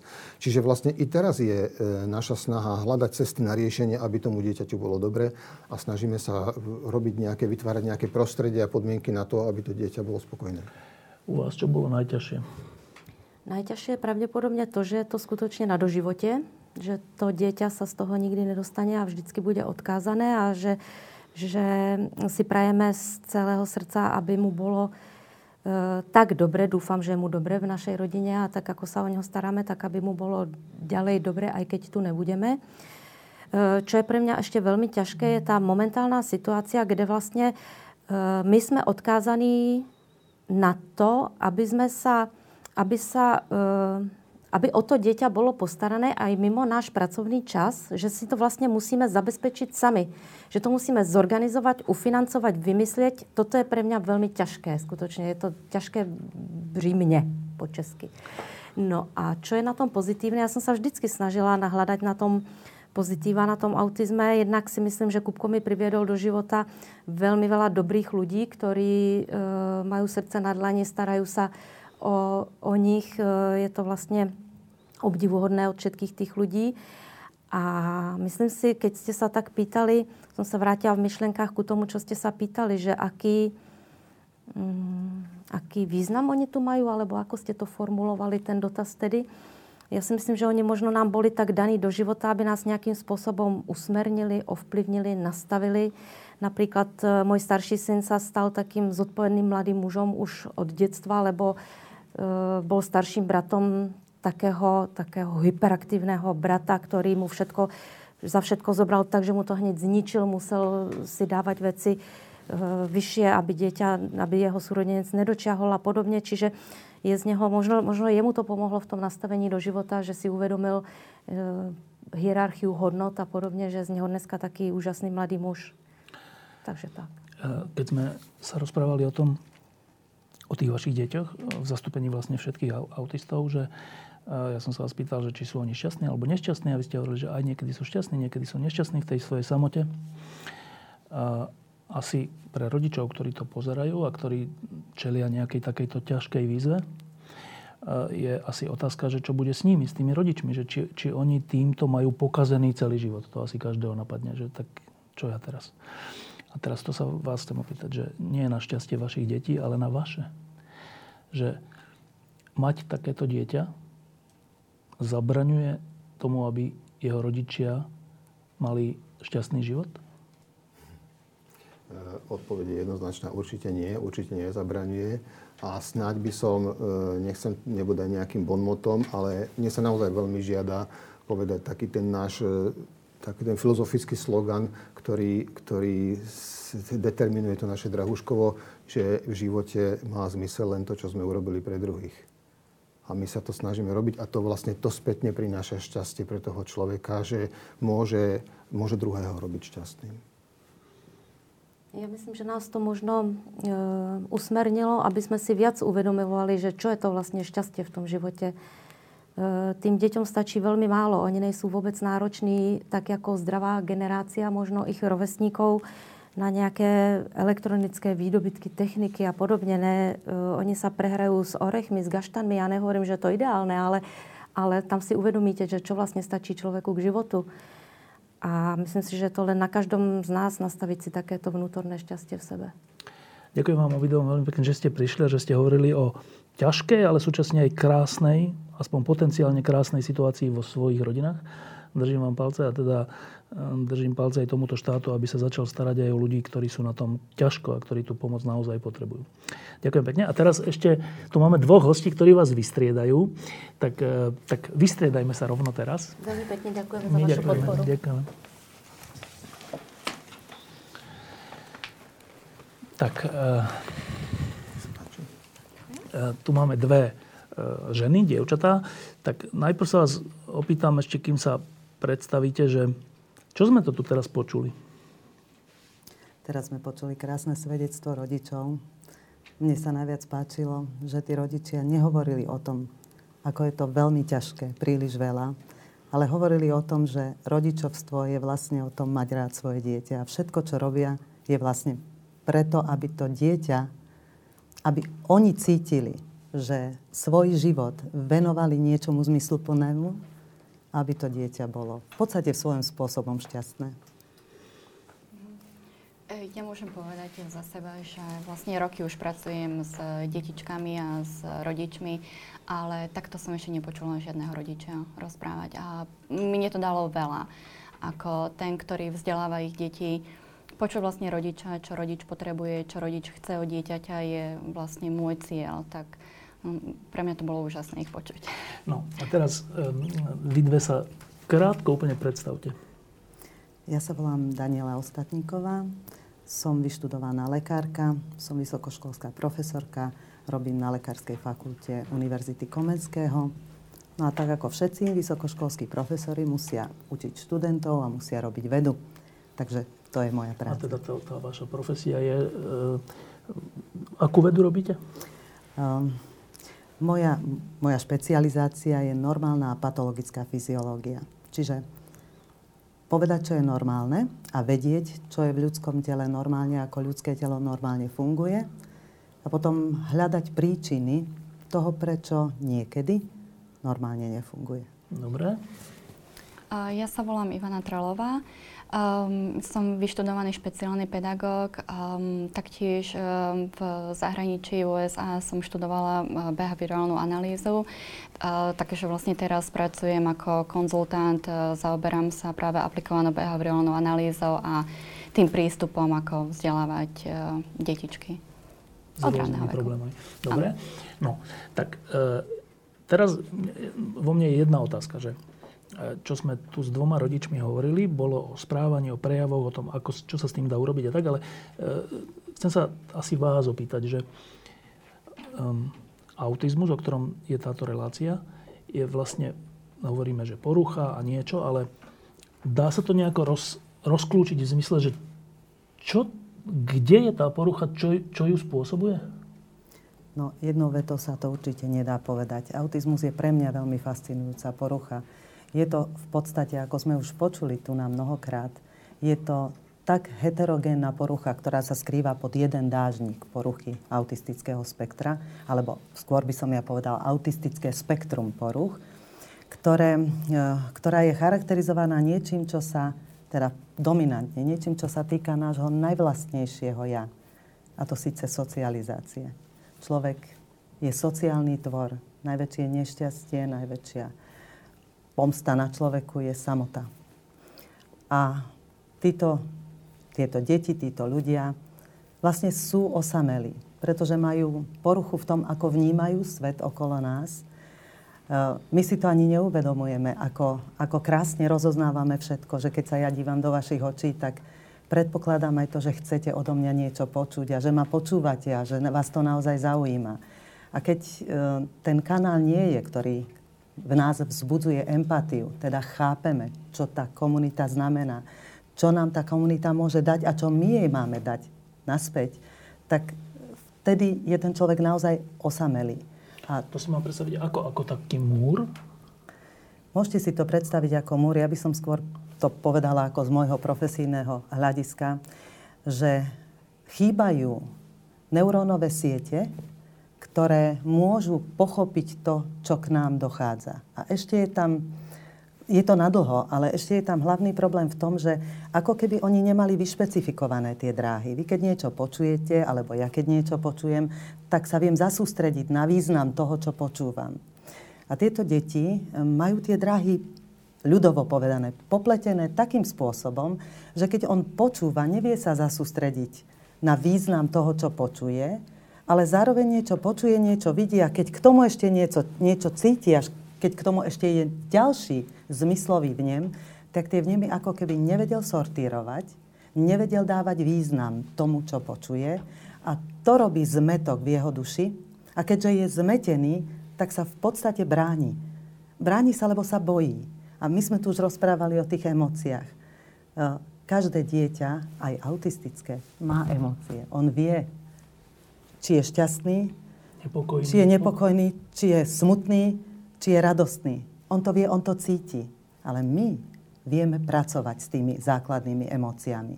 My vieme pracovať tak, že máme vlastne niečo ako emocionálnu inteligenciu, čiže my, sortírujeme tie naše pocity a dávame ich do vzťahu k nášmu okoliu a dokonca môžeme, môžete mi vypadne buď smutná, veď zajtra bude pekný deň. Ale zbytočne hovoríte človeku, ktorý nemôže, nemá schopnosť sortírovať, respektíve nemá schopnosť pracovať s pocitmi, ktoré, ktoré vzbudzujú v podstate veci okolo nás, ktoré nám ani nevieme, čo by nám to spravilo. A to je spôsobené, hovoríte, že nejaké neurónové siete, alebo tak, že to je spôsobené nejakým, nejakou, um, niečím v mozgu?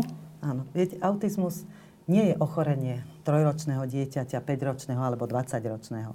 Autizmus je porucha dieťatka dávno ešte predtým, než sa narodí niekde pri vývine mozgu a ten je predtým, než sa narodíme. A ten vývin trvá ďalej. Takže je to otázka toho, ako sa tie vývinové cesty dejú u nás, povieme neurotypických, povedzme, aj keď neviem, či je to ten správny výraz, a ako sa dejú u toho autistického dieťaťa. Všetko to majú na svedomí gény a prostredie. Je to súhra. Tie gény teda určia, či máte niektorú oblasť mozgu mať na to, aby ste videli, inú oblasť na to, aby ste cítili a tak ďalej. A potom tie oblasti, ktoré sú v tom, v tom mozgu na to, aby prijímali v nebi z okolitého prostredia, ich posúvajú ďalej do oblasti, ktoré ich spracovávajú. Spracovávajú ich ako jednu modalitu, zrak, čuch, chuť a tak ďalej. A potom sa oni krásne fúzujú všetky spolu, lebo keď prídeme do tejto miestnosti, nemáme len jeden, nepociťujeme kanál, ktorý niečo vidí a kanál, ktorý niečo počuje. Ale, ale máme vnem, no? celkový vnem. A toto sa deje u normálnych ľudí tak, aby ich správne chápali sociálne prostredie, v ktorom, v ktorom sa nachádzajú a aby sme správne mohli komunikovať. No a niekde v tom vývine sa stane chyba a tá chyba, ja by som to zjednodušene povedala, že zahlcuje tie okruhy, ktoré sú tie primárne príjmajúce a nedovoluje akces alebo nedovoluje vstup do tých okruhov, ktoré by to mali selektovať a ktoré by nám mali povedať, čo je dôležité a čo je menej dôležité, čo si treba všimnúť a dať to dokopy tak, aby som z toho mal v nem bezpečia alebo aby som z toho nemusel mať v nem strachu. Lebo aj v nás vzbudzujú strachy rôzne Čo veci. Vám miesto. To je užitočné, pretože to má, to má chráni, chráni a napovedá mi to buď v strehu. Hej? Ale keď poznám to, čo je, keď už spoznám, že to nie je nebezpečenstvo reálne, tak, tak už... sa viem upokojiť a tie moje štruktúry, ktoré to nebezpečenstvo najprv vnímajú ako potenciálne, Ustúpia. sa upokoja, ale upokoja sa pod vplyvom tej spracovateľskej časti mozgu, ktorá mu vysvetlí, že Už nechaj tak. sa, nechaj tak. A toto tým deťom chýba. Dobre, a posledná vec, že a ten dôvod tejto e, poruchy v mozgu vieme? Nevieme. Keby sme to vedeli, tak už to Ani asi... tomu nesmerujeme? Smerujeme, samozrejme, že smerujeme. Vieme dnes určitosťou povedať, že autizmus je geneticky podmienené ochorenie. A že väčšina génov, ktoré aj za to zodpovedných, má svoj vplyv počas intrauterinného života, respektíve krátko po narodení. Takže to vieme, že sú Ale to gény. Ale však tí rodičia sú zdraví. Uh, áno, tí rodičia môžu byť zdraví, aj nemusia byť celkom zdraví.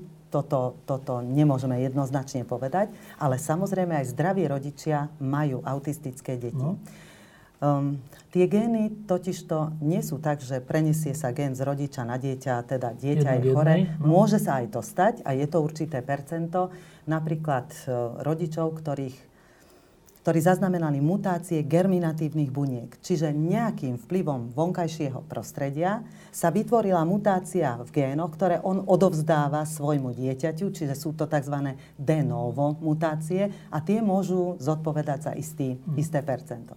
No a potom sú to, eh, ja to poviem tak, naakumulované gény, lebo autizmus nie je monogénové ochorenie, teda nestačí porucha jedného génu, dokonca ani jedného chromozomu na to, aby vznikol autizmus, ale stretáva sa viacero génov s malým účinkom, ktoré potom suma sumárum môžu spôsobiť, že dieťa bude fenotypovo autistické. No, to sme teraz hovorili o, o tej, teda na úrovni buniek, mozgu a, a tak. A teraz, e, a to, čo som z toho pochopil, je, že e, autisti a neautisti dostávajú rovnaké signály a, a všeličo zvonka, ale e, autisti nemajú nejaké niečo, nejakú, nejakú nejakú, nejakú časť mozgu, alebo už čo to je, e, ktoré to, vedí, ktoré to vie dešifrovať. Že to mhm. znamená toto a to znamená toto, tu sa už neboj a tu sa ešte boj a toto je zvuk, to znamená pozri sa tam a, to, a tak. To je na úrovni mozgu. Dobre, a teraz vás sa opýtam na úrovni správania. Lebo to je také, e, to je ten asi najväčší mýtus, ale film Rain Man a tak. Teda na úrovni správania sa toto prejavuje ako? Že ja keď túto pani kolegyňu takto sa dotknem, tak ona v tejto chvíli nemá pocit ohrozenia, predpokladám. Áno. Skôr naopak, že my ľudia sme takí, že keď sa, akože to, to znamená, to je nejaké, niečo pozitívne, niečo, že nie som, že neotiahnem sa, ale, ale naopak. Áno. Keď toto isté urobím s autistom, čo sa udeje? Um, oni väčšinou nevedia, že čo sa deje. Oni nevedia čítať myšlienky iných, nevedia čítať tie... Ani tieto prejavy? Také prejavy oni práve nevedia. Keď nie sú naučení pra tým, tým sociálnym správaním, nevedia, že čo môžu očakávať od druhého človeka. Čo to znamená, keď ja prídem k tebe a poviem ahoj. Keď ja prídem a uh, podám ruku To nemá na žiaden pozitívny nejakú konotáciu, že Uh, veľa detí, um, ako aj pán doktor Šot vravel, uh, veľa detí je naučených určité správanie. A tak ako oni sú naučení, tak oni vedia to aj čítať. Čiže veľa detí sme mali aj s tým, alebo ja som mal skúsenosti s tým, kde sme museli učiť sociálne správanie už len s tým, že keď ja sa rozprávam uh, s pani profesorkou, uh, tak nepríde niekto a hneď sa ma začne pýtať, ale musí prísť buď počkať, kým urobíme pauzu, alebo skončíme rozhovor, alebo povieme, prepáčte, chcem sa niečo spýtať. Práve tie základné sociálne zručnosti, ktoré každý z nás má, uh, deti s autizmom musíme učiť. ale čisto mechanicky, hej? Nie, nie na úrovni toho, že chápu, prečo to tak je, ale mechanicky? Mechanicky ich naučíme zo začiatku, neskôr dieťa pochopí. Takisto to záleží aj na, ako mentálno, na, aké mentálne úrovni sú. Veľa ľudí pochopí. Veľa ľudí pochopí aj s tým, že sa im vysvetlí situácia. Uh, povieme si niečo o tom, prečítame si nejakú rozprávku alebo si pozrieme nejaké video a vysvetlíme si a pochopia to. Veľa ich je už s tým, že ako by ste povedali, že mechanicky ich naučíme, keď vidia niekoho iného rozprávať, má chvíľku počkať, keď je tam pauza, vtedy sa môže ozvať. Vždy náš cieľ je k tomu, že dieťa má vlastne uh, reagovať alebo správať sa tak, aby to bolo sociálne priateľné. Tak, aby vlastne robil to, čo robia iní ľudia.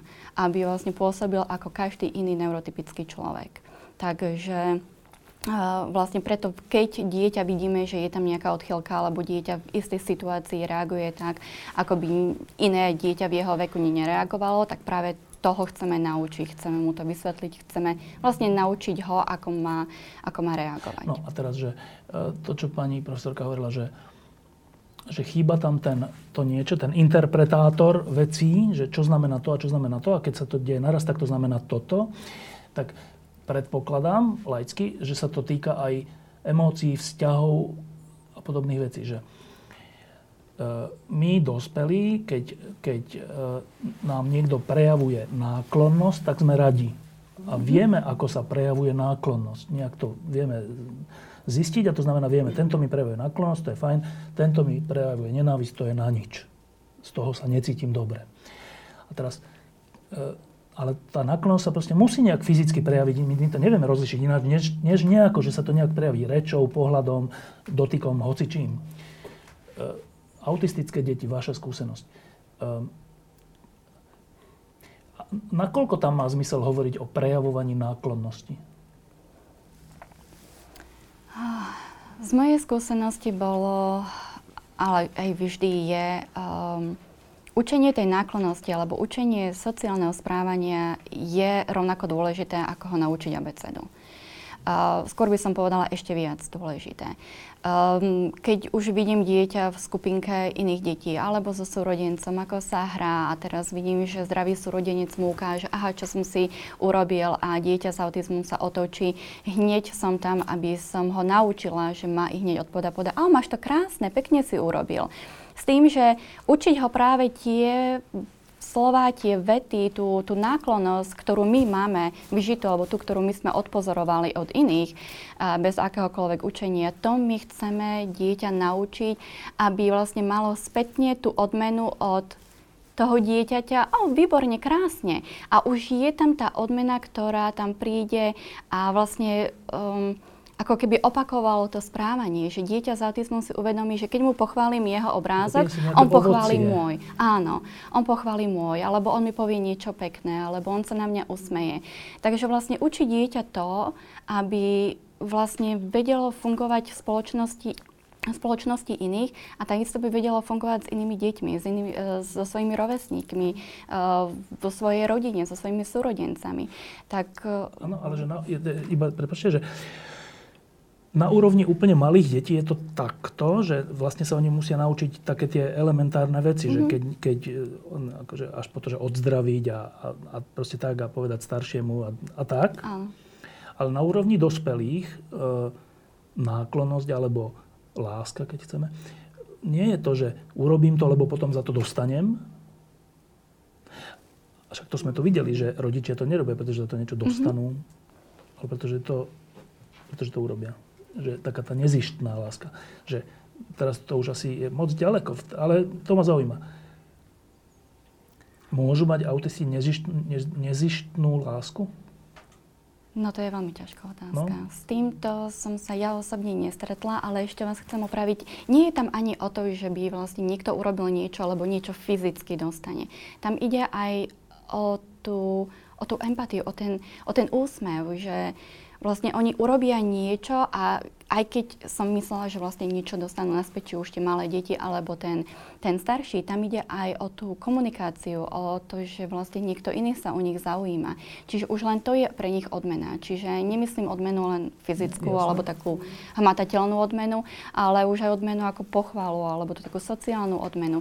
Čiže už len to, a to, to isté sa môže diať aj v dospelosti. Čo sa týka tej nezišnej lásky, to je veľmi ťažká otázka. S týmto s týmto nemám vôbec skúsenosti ani nikdy, nikdy som sa na tým ani nejak nezamýšľala, alebo že by som mala uh, možnosť, uh, vlastne moja prax je úplne minimálna s dospelými, uh, s poruchami autistického spektra, ale aj pri tých, keď tak spätne si pomyslím, mm, neviem na to Preto sa na to pýtam, ale to, to, je taká, to sú také hraničné otázky, ale ja sa na ne preto pýtam, lebo ja vychádzam z presvedčenia, že všetci ľudia majú e, nekonečnú hodnotu. Že to nie je tak, že ten, kto má autizmus, má menšiu hodnotu a ten, kto mm. nemá, ten má väčšiu a tak. No ale tá hodnota, čo to vlastne je? Ja to vnímam ako niečo také, že ako schopnosť mať rád a schopnosť byť milovaný. Keď to teraz úplne mm. zjednoduším. Tak nechce sa mi vylúčovať nikoho z toho, ani si to nedovolím.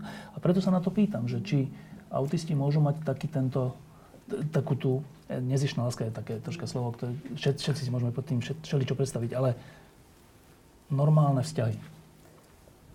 Vy ste hovorili, tá nezišná láska. Vo mne to práve, práve tak evokovalo, že e, akú lásku môžeme považovať za nezištnú, hej? Ničím nepodmienenú. Ja to tak chápem. No a taká láska existuje prirodzene medzi rodičom a dieťaťom. Čiže to, čo tu hovorili aj pán doktor, aj pani riaditeľka, ja myslím, že to je normálne, prirodzené a to, čo všetci chápeme. Každá matka, keď je zdravá, miluje svoje dieťa bez akýchkoľvek podmienok. Každé dieťa je pre svoju matku najkrajším dieťaťom na svete. Prosto to je tak, pretože takto sme, toto máme zakódované v sebe. Je to kód života, kód materstva a Prosto tak to je. Ono tak, ale a... troška teraz, um, troška um, hovoríte, že ako keby nezištnej lásky boli schopné len matky, čiže ano, ženy. A, a čo my muži na to? Nie, to som ja sa chcela práve pokračovať, že toto chápeme bez akýchkoľvek podmienok, nezištná láska, lebo je to v nás a nemusíme sami pričiniť o to, aby sme niečo do toho dali. Muž vstupuje do života dieťaťa tým, že má to dieťa so svojou manželkou a teda je vlastne spoluúčastný na zrode toho dieťaťa.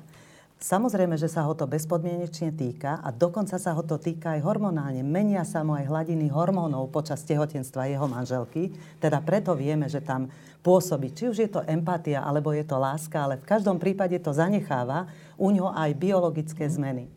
Ale tá matka je prakticky 9 mesiacov vystavená tak veľkým hormonálnym zmenám a dejú sa prirodzene, normálne a nemusíme si nič pýchať však, že sa pretvorí ten organizmus tej mamy zo ženy, ktorá je samostatná, nemá žiaden problém, zrazu nemá problém, má radosť z toho, že na konci sa jej narodí dieťa napriek bolesti, napriek trápeniam, napriek všetkému. Mm. Tak toto ja považujem za lásku, ktorá ničím nie je podmienená, lebo je to kus mňa samého a kus otca samého. Ale potom v živote sa vlastne človek, či chceme alebo nechceme, riadi v tých takých emočných cestách, tým, čo mu prináša odmenu, to vyhľadáva a čo mu prináša nejakú bolesť, tak to sa snaží obísť. To je životný imperatív. Keď niečo skúšame a máme nové cesty, tak tam, kde je, kde je neúspech, to nezopakujeme. Tam, kde je úspech a kde nám to prináša, to nemusí byť u každého človeka to isté však, lebo každý máme iné ciele, iné plány, iné zámery, iné talenty, tak to, čo nám prichádza, prináša uspokojenie, to máme tendenciu zveľaďovať, opakovať. A teraz vlastne tá láska je aj, láska môže byť k človeku, láska môže byť k niečomu, nejakej skupine ľudí, ktorej pomôžem, láska môže byť vlastne medzi nami všetkými, ale ja si myslím, že v tej láske treba rozlišovať. No a teraz k tým autistom. No a teraz k tým autistom. Uh, ja myslím, ale to si len ja myslím, nemám to ničím overené, Dobre. že to dieťa cíti lásku svojich rodičov. Že on to cíti. Lebo on vie, že keď sme tu spomínali, že dieťa je spokojné v svojom prostredí, má rád, keď je všetko na poriadku a teší sa z prítomnosti ľudí, ktorých má rád, ktorých si obľúbil. No a tá mamina je úplne prvá s tým ocinom, takže on ich má svojím spôsobom rád, lebo je od nich závislý, hej, len to nevie vyjadriť. On to nevie spracovať na to tej vyššej problém, úrovni. ale že táto, mm-hmm. tento potenciál tam je. Mm-hmm. Ja som presvedčená o tom. Ja taktiež. Určite. Ako z toho, jak som videla detičky, hlavne keď som pracovala v celoročnom zariadení, takže vlastne deti tam boli deň a noc. Chodili domov buď na Vianoce alebo na víkendy. Uh, najväčšiu radosť mali, keď prišli rodičia. To sa nedalo s ničím. A čokoľvek by sme im ponúkli, kdekoľvek by sme ich zobrali. Tu najväčšiu radosť, ktorú sme videli u nich, ten úsmev, to, ako zareagovali, ako okamžite sa zmenili, to boli len keď prišli rodičia. Teda hovoríme o autistoch? Áno. A samozrejme aj ten smutok, keď vlastne sa vracali späť a teda, lebo, lebo zase môže vzniknúť opačná, oproti tomu Rainmanovi, že také vlastne milé, môže vzniknúť opačný mýtus, že autisti sú takí, ktorí vlastne nič neprežívajú a, a sú len takí, že proste nič, že nič emocionálne. Tak to, čo teraz mm-hmm. hovoríte, je úplný opak. Uh, áno, ja som nemala skúsenosti s uh, takým autizmom, ktorý by neprežíval nič, ktorý by vôbec nič nevnímal nikoho. A, Teraz myslím emocionálne. Áno, áno, tak to nemala. Vždy každého jedného, ktorého som stretla a mala som ich cez to, um, určite každý jeden mal tie, mal tie emócie. Videla som ho šťastný, videla som ho nešťastný. Takisto, či to bolo v situáciách alebo s ľuďmi, uh, prejavovali emócie, tak ako každý iný. No a teraz to je asi tá podstatná vec, že ak je to tak, tak uh, už s predošlými rodičmi sme hovorili, že ale táto krajina, tento štát, tento svet, aj iné krajiny, uh, majú, mali by byť citlivé na ľudí, ktorí majú nejaký problém, ktorí sú najslabší, ktorí majú nejakú chorobu alebo, alebo niečo. Tak ak je to tak, že keďže hovoríme o autistoch, takže autisti prežívajú nejakým spôsobom emócie, nejakým spôsobom lásku, vzťah, niečo, len to nevedia dobre zaradiť a nevedia to dobre možno ani vyjadriť a proste tak, čiže my tomu až tak nerozumieme, musíme sa to naučiť. My, my sa to musíme naučiť rozumieť vlastne, že čo to oni hovoria a čo nám tým chcú povedať, či sa chcú k tomu naozaj prekričať. Tak, uh, uh, ak je to tak, tak čo je hm, z vašej skúsenosti teraz, čo je tá vec, vec, čo je to správanie, ten, to niečo, čo robí týchto ľudí, spokojné je slabé slovo, ale dobre, šťastný. Uh, jednoducho povedané, keď si vedia vyplniť svoj čas uh, plnohodnotnými vecami tak ako pán doktor Šot vravel, keď založili Drahuškovo, presne to, ako to rozprával, to bolo to, k čomu chceme dospieť, tak, aby um, dieťa len nesedelo doma, aby dieťa malo pocit, že niečo robí, že je pre niekoho dôležité, že má pre seba Um, teda napríklad ten hrnček alebo niečo, hej? Niečo, že niečo spravil aj pre niekoho iného. Uh, takisto my sme mali skúsenosti práve s, s dospelými autistami, ktorí mali um, krúžok atletov, kde sme robili buď Uh, viem, že veľa z nich behalo, potom sme robili športové podujatia ako volejbal, basketbal. Oni boli úplne nadšení z toho. Keď potom prišli rodičia, pozreli sa, bol tam zápas, um, chodili kade tade boli to pre nich, boli, bol to pre nich čas, kedy vedeli využiť um, funkčne. Vedeli to využiť tak, aby vlastne ich deň mal nejaký zmysel. A myslím si, že vtedy vlastne dieťa, um, či je to neurotypické alebo dieťa s autizmom, je vtedy šťastné. Lebo robí vec, ktorá ho baví, robí vec, um, ktorá má nejaký zmysel a vie vlastne kvôli, kvôli čomu to robí. E, teraz rozmýšľam, že keď sme boli my deti, alebo aj nie deti, že my si vieme, tak, tak povedať, šťastie privodiť tak trocha sami. Že mm-hmm. boli sme chalani, prišli sme zo školy, hodili sme tašky, išli sme hrať fotbal, hokej, boli sme šťastní. Teda rozdiel medzi tým a týmto je, že uh, týmto ľuďom musíme my ostatní tie podmienky viac vytvoriť vytvoriť alebo ich naučiť, vlastne im ukázať, že aha, máš to aj niečo iné. Čiže keď dieťa, ako napríklad s tým legom, keď dieťa si len hrá s legom, že sa len ukladá vedľa seba, stačí len ukázať, aha, môže si robiť vecičku, ktorú zvalíme. A má z toho nejaký ten pocit, že aha, že zvalili sme a tie kocičky sa aj kotúlali, že má v tom nejakú tú odmenu, že vidí v tom niečo. Ale neskôr uh, sme videli, že dieťa samo našlo ten zmysel v tej hre, že samo si začalo stávať. Čiže čokoľvek my máme, alebo ako chodiť vonku hrať uh, futbal. Uh, keď prídu zo školy, treba im povedať, poďme vonku hrať futbal, treba im to dať niekde na ich uh, rozvrh, alebo akýkoľvek uh, systém doma majú. A urobiť to jeden, druhý, tretí, štvrtý deň, keď jeden deň dieťa príde samo, zoberá loptu a ide hrať.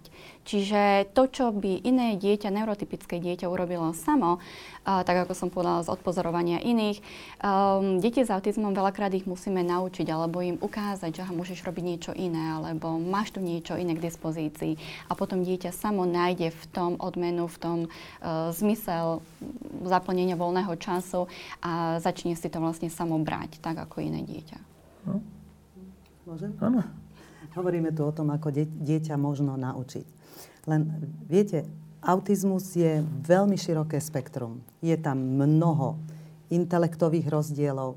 Sú tam rozdiely v tom napríklad, aké pridružené choroby tie deti majú. Lebo 75% až 80% detí má nejakú pridruženú chorobu. Má poruchy spánku, má problémy s gastrointestinálnym zažívaním, strávením. E, majú problémy napríklad s výbojmi v mozgu, majú epileptické záchvaty. Čiže majú veľa pridružených chorôb. A to, čo hovorí e, pani doktorka, je, je vlastne podmienené tým, aby sme sa postarali najprv ako lekári o to, aby, sa, aby sme skúsili vyliečiť tie pridružené ochorenia, ktoré by otvorili to dieťa, alebo tomu dieťaťu by otvorili možnosť nejakým spôsobom chápať alebo príjmať tú pomoc. Lebo viete, ak vás stále boli hlava, tak nič. Tak nič. Ak nemôžete spať, ak máte problém, že sa nemôžete najesť, a teraz to tak poviem expresívne, nemôžete sa vykakať. Ako malé dieťa, veď to je hlavný problém detského veku. Tak ako sa môže učiť, keď má takto závažné problémy? A to je jeden problém týchto detí. Myslím, že ďalší problém je ten, že viete, dieťa je nepokojné, je, je nejakým spôsobom nezvládnutelné, tak čo urobí rodič? Nie rodičia možno, čo tu boli s nami, ale bežný rodič urobí, že ide za lekárom a prosí ho, aby to dieťa nejakým spôsobom upokojil alebo niečo. Teraz tie detičky dostávajú lieky.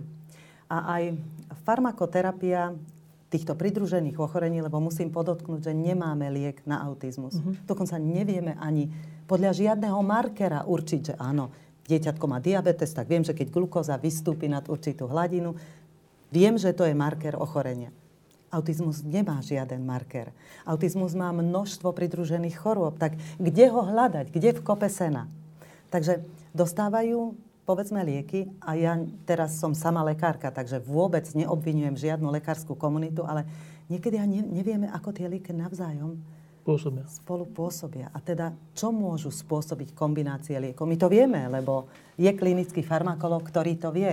Ale nie všetci rodičia majú dostupnosť k takejto, by som povedala, sofistikovanej, personalizovanej liečbe, ktorá si myslím, že je základom pre liečbu, o ktorej hovorí pani doktorka.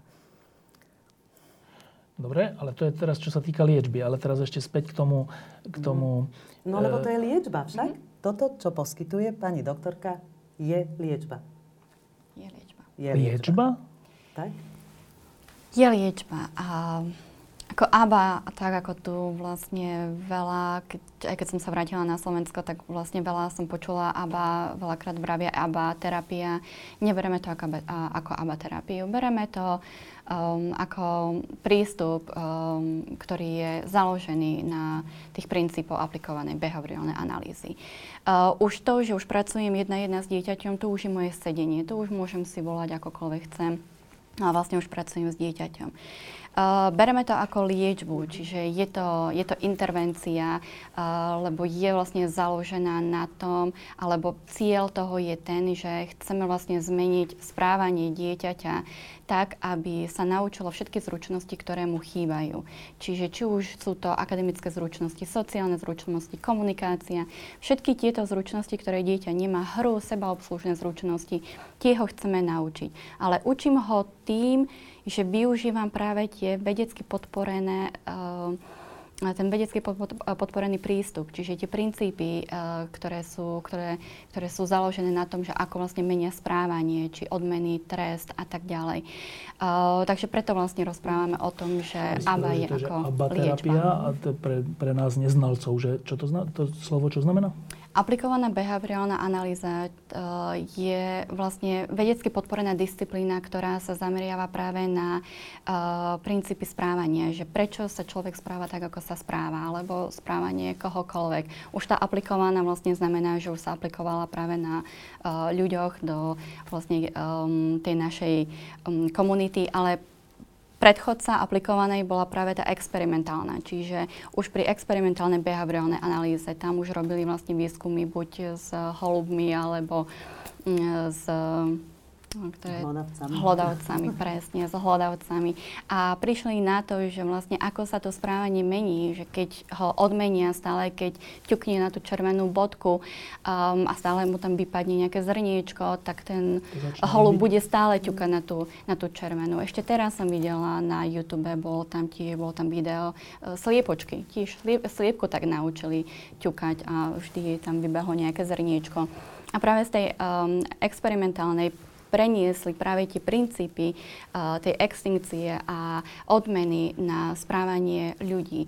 Um, ABA sa nevyužíva len pri deťoch s autizmom. Vlastne sa využíva pre každého. Každý vlastne robí. Takisto aj vy doma.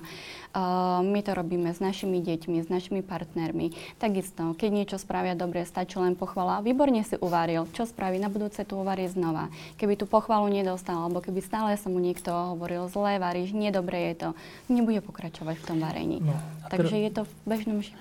A teraz ešte som rozmýšľal o takéto veci, že uh, Jožo Hašto, psychiatr, ktorý sa venuje aj takýmto veciam, tak e, veľa mi rozprával o tom, že o tzv. vzťahovej väzbe a to je niečo také, že človek, keď sa narodí, tak rozhodujúce sú možno, hovorí sa, že prvé 3 roky, ale on hovorí, že dokonca možno prvé 3 mesiace, alebo nie, možno aj prvé hodiny mm-hmm. po narodení.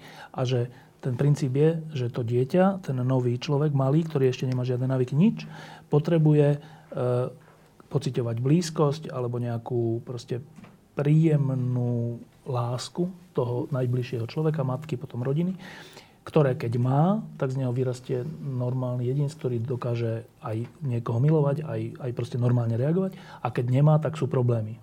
Dá sa to v úvodzokách liečiť alebo pomôcť mu, ale sú problémy. Z tohoto by vyplývalo, ak to takto funguje bežne, že by som z toho ja urobil taký uzáver, že, a to je tá otázka na vás, že ak, to, ak je to ak je to univerzálny princíp, že proste človek, ktorý dostáva dostatok starostlivosti a lásky, vyrastie na zdravého človeka, schopného prijímať aj dávať starostlivosť a lásku, tak by som povedal, že asi to musí platiť aj, aj u autistov, by som tak laicky povedal. Že najlepšia terapia pre autistov asi laicky je mať ich rád. Rodičia, tá, tá, to, kde sú, prejavovať im pozornosť a tak. Ale možno to, možno možno to má nejaké, nejaký oriešok v sebe. Tak platí to univerzálne alebo nie? Áno, je ten oriešok. Takže, je? Áno.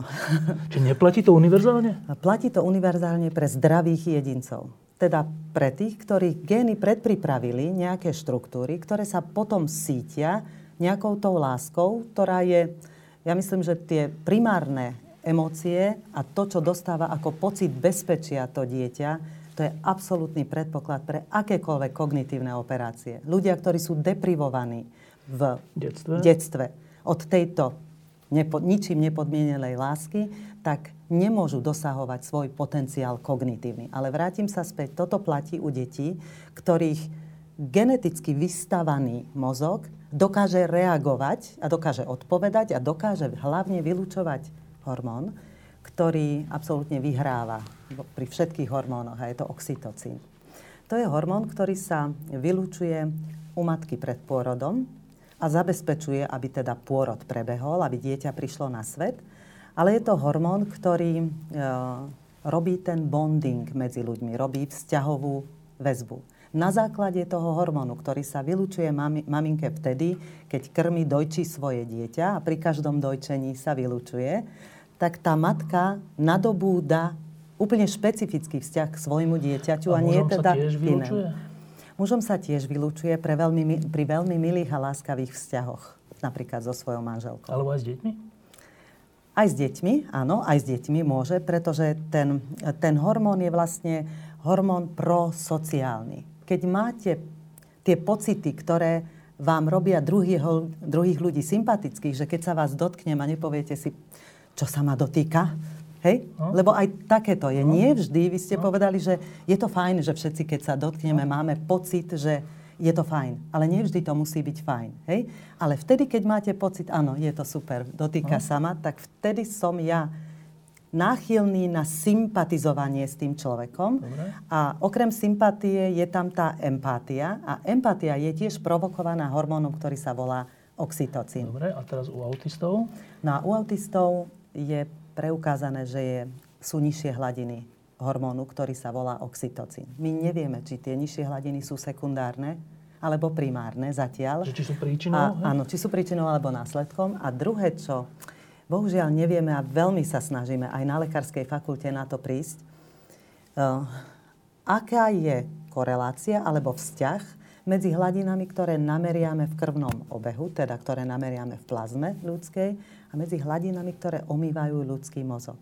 Ľudský mozog je veľmi taká, by som povedala, tajomná štruktúra, ktorá neumožňuje, aby všetky látky prenikali bariérou do mozgu, tie, ktoré sa nachádzajú v, ostatnom časti, v ostatnej časti tela a kľudne v nás pôsobia. No. Čiže on je celkom špecifický a zdá sa, že tie hladiny alebo ten oxytocín, ktorý v mozgu pôsobí, nie je reflexiou toho, čo nameriame. Čiže my, čo meriame je z krvi, ale to ano, nemusí byť tak, ako ano, je to nemusí to byť. Dobre. Ja to neviem, keby som vedela, vám to poviem, ale sú indície, že toto sú iné hladiny toho hormónu. A teraz uh, musíme nájsť spôsob, ako zistiť, ako funguje ten oxytocín na mozgových bunkách. Áno, hľadáme tie spôsoby prostredníctvom um, experimentoch na zvieratách, ale nikdy zvieratá nebudú ľudia, lebo sú tam dve základné veci. Nevieme, ako to pôsobí, či to pôsobí rovnako a potom nevieme preukázať také sociálne kompetencie u zvierat, ktoré by sme, vedeli ktoré by sme no, mali, mali my.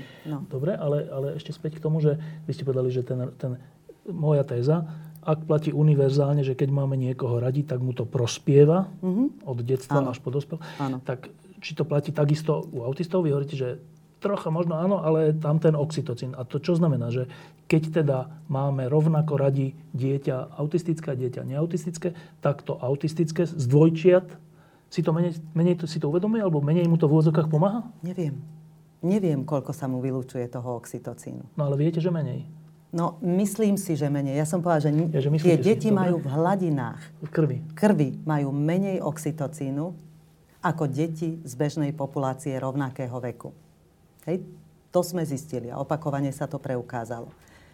Nevieme, z toho ako by to vyplývalo čo Áno. pre moju otázku? Z toho by vyplývalo, že asi majú nižšie hladiny oxytocínu teda? v mozgu. A teda možno nie sú schopné empatie, to znamená reflexie tej lásky, tak ako sú schopné deti, ktoré sa vyvíjajú teda. Teda, že iným slovom, že menej to cítia, men, menšou intenzitou, menej, menej to odvnímajú, alebo možno aj vôbec? Ja som presvedčená o tom, že to vnímajú, ale určite nevedia to spracovať na, také, na tej úrovni, o ktorej sa tu bavíme, že to dieťa dokáže si uvedomiť, áno. Teraz sa stala taká dobrá vec. Teraz, áno, teraz sa stala taká dobrá vec a to mi dáva teda nejaký rozlet, nejaký rozlet a niečo, čo by som, s čím môžem pracovať. Čo na to hovoríte? No, myslím, že by som aj súhlasila s pani profesorkou Statníkovou. Súhlasom? Ale áno, ako ja som osobne nikdy nejak e, do toho výskumu ani nešla. Ja som väčšinou, keď tak čítam všetky články, myslím, ktoré sú...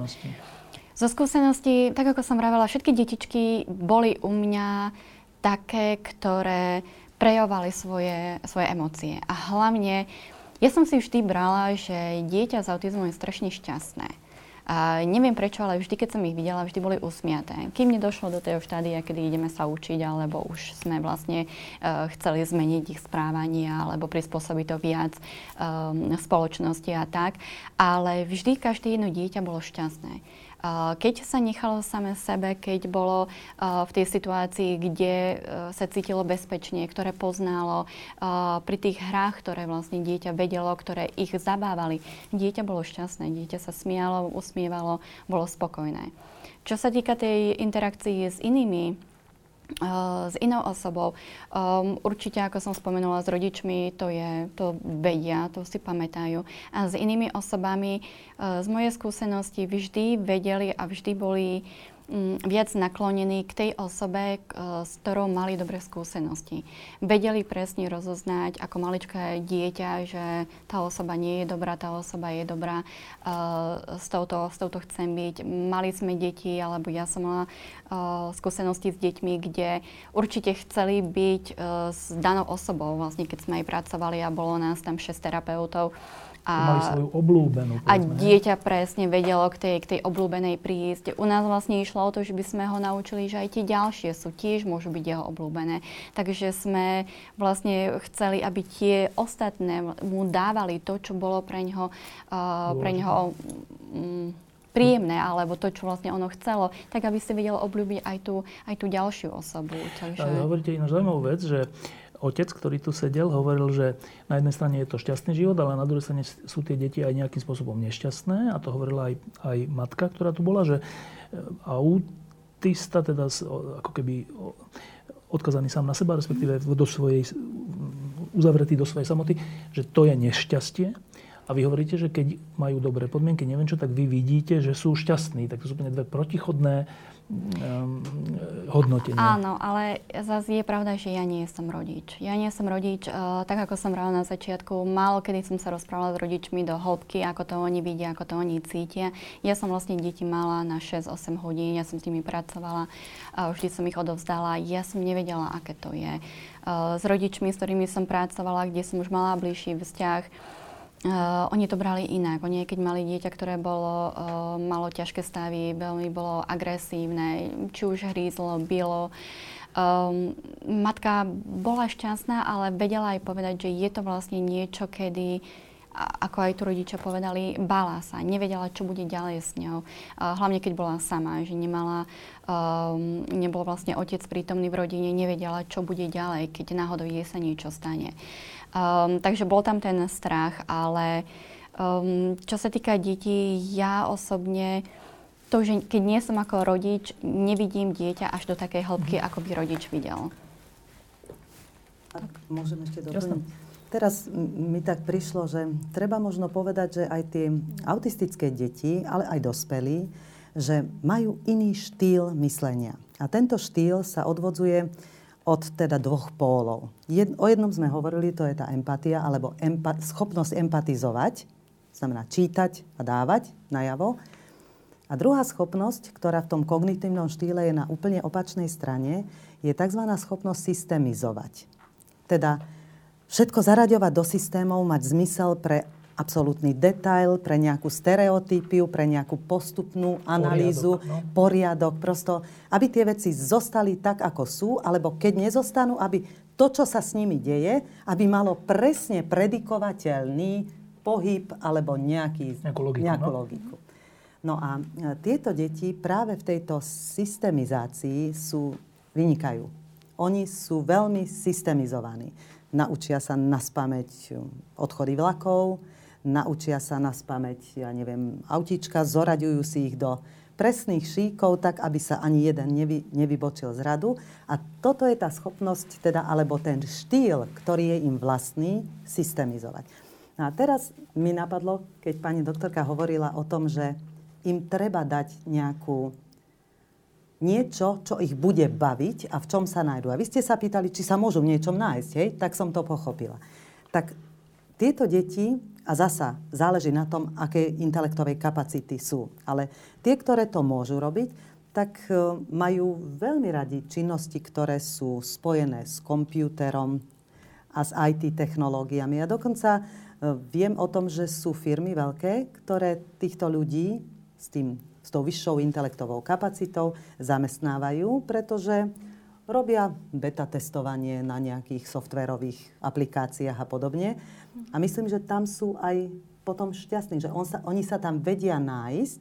Oni sa nezaujímajú o to, čo z toho to budú slúži, mať, k čomu to... Oni, oni dokonca sú aj veľmi ľahko zneužiteľní, pretože oni nemajú záujem o to, aby dobre zarobil, keď ide do takej firmy, ale jeho to baví. Jednoducho, on je v tom, on sa do toho ponorí, jeho to baví a to je to, čo mu prináša isté uspokojenie Ten poriadok toho z toho celé. poriadku zmyslu pre detail a že to je. Len mu do toho sa nesmie nikto už veľmi miešať, on musí dostať úlohu a musí ostať sám na seba, aby to vyriešil. Prosto nie sú to ľudia, ktorí dokážu robiť v kolektívoch, nie sú to ľudia, ktorým vyhovuje, že sa môže na niekoho spolahnuť, on sa spolahne sám na seba a musí to byť predikovateľné tie kroky. Ale z toho, čo hovoríte, nie sú to ani ľudia, ktorí majú byť niekde v rohu a nič nerobiť. Mhm. Naopak, mm-hmm. treba len vymyslieť a, a teda vyvinúť spôsoby a možno aj typy zamestnaní alebo typy prác, ktoré im presne vyhovujú, Áno, dokonca, ich... pri ktorých sú dokonca až šťastní a ešte aj niečo ich. užitočné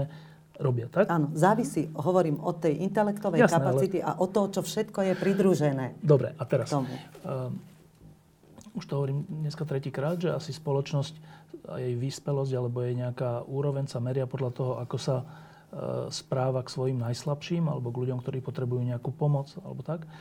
Toto je zjavne taká skupina z toho, čo vy hovoríte, aj z toho, čo hovorili rodičia. A teraz my žijeme na Slovensku v roku 2016, máme tu nejaký rozpočet, máme tu nejaké možnosti všeličo aj zmeniť tak eh, z vašej skúsenosti, eh, ako sa k tejto skupine ľudí, teda k autistom a k rodičom takýchto ľudí, eh, my tu na Slovensku v tejto chvíli správame.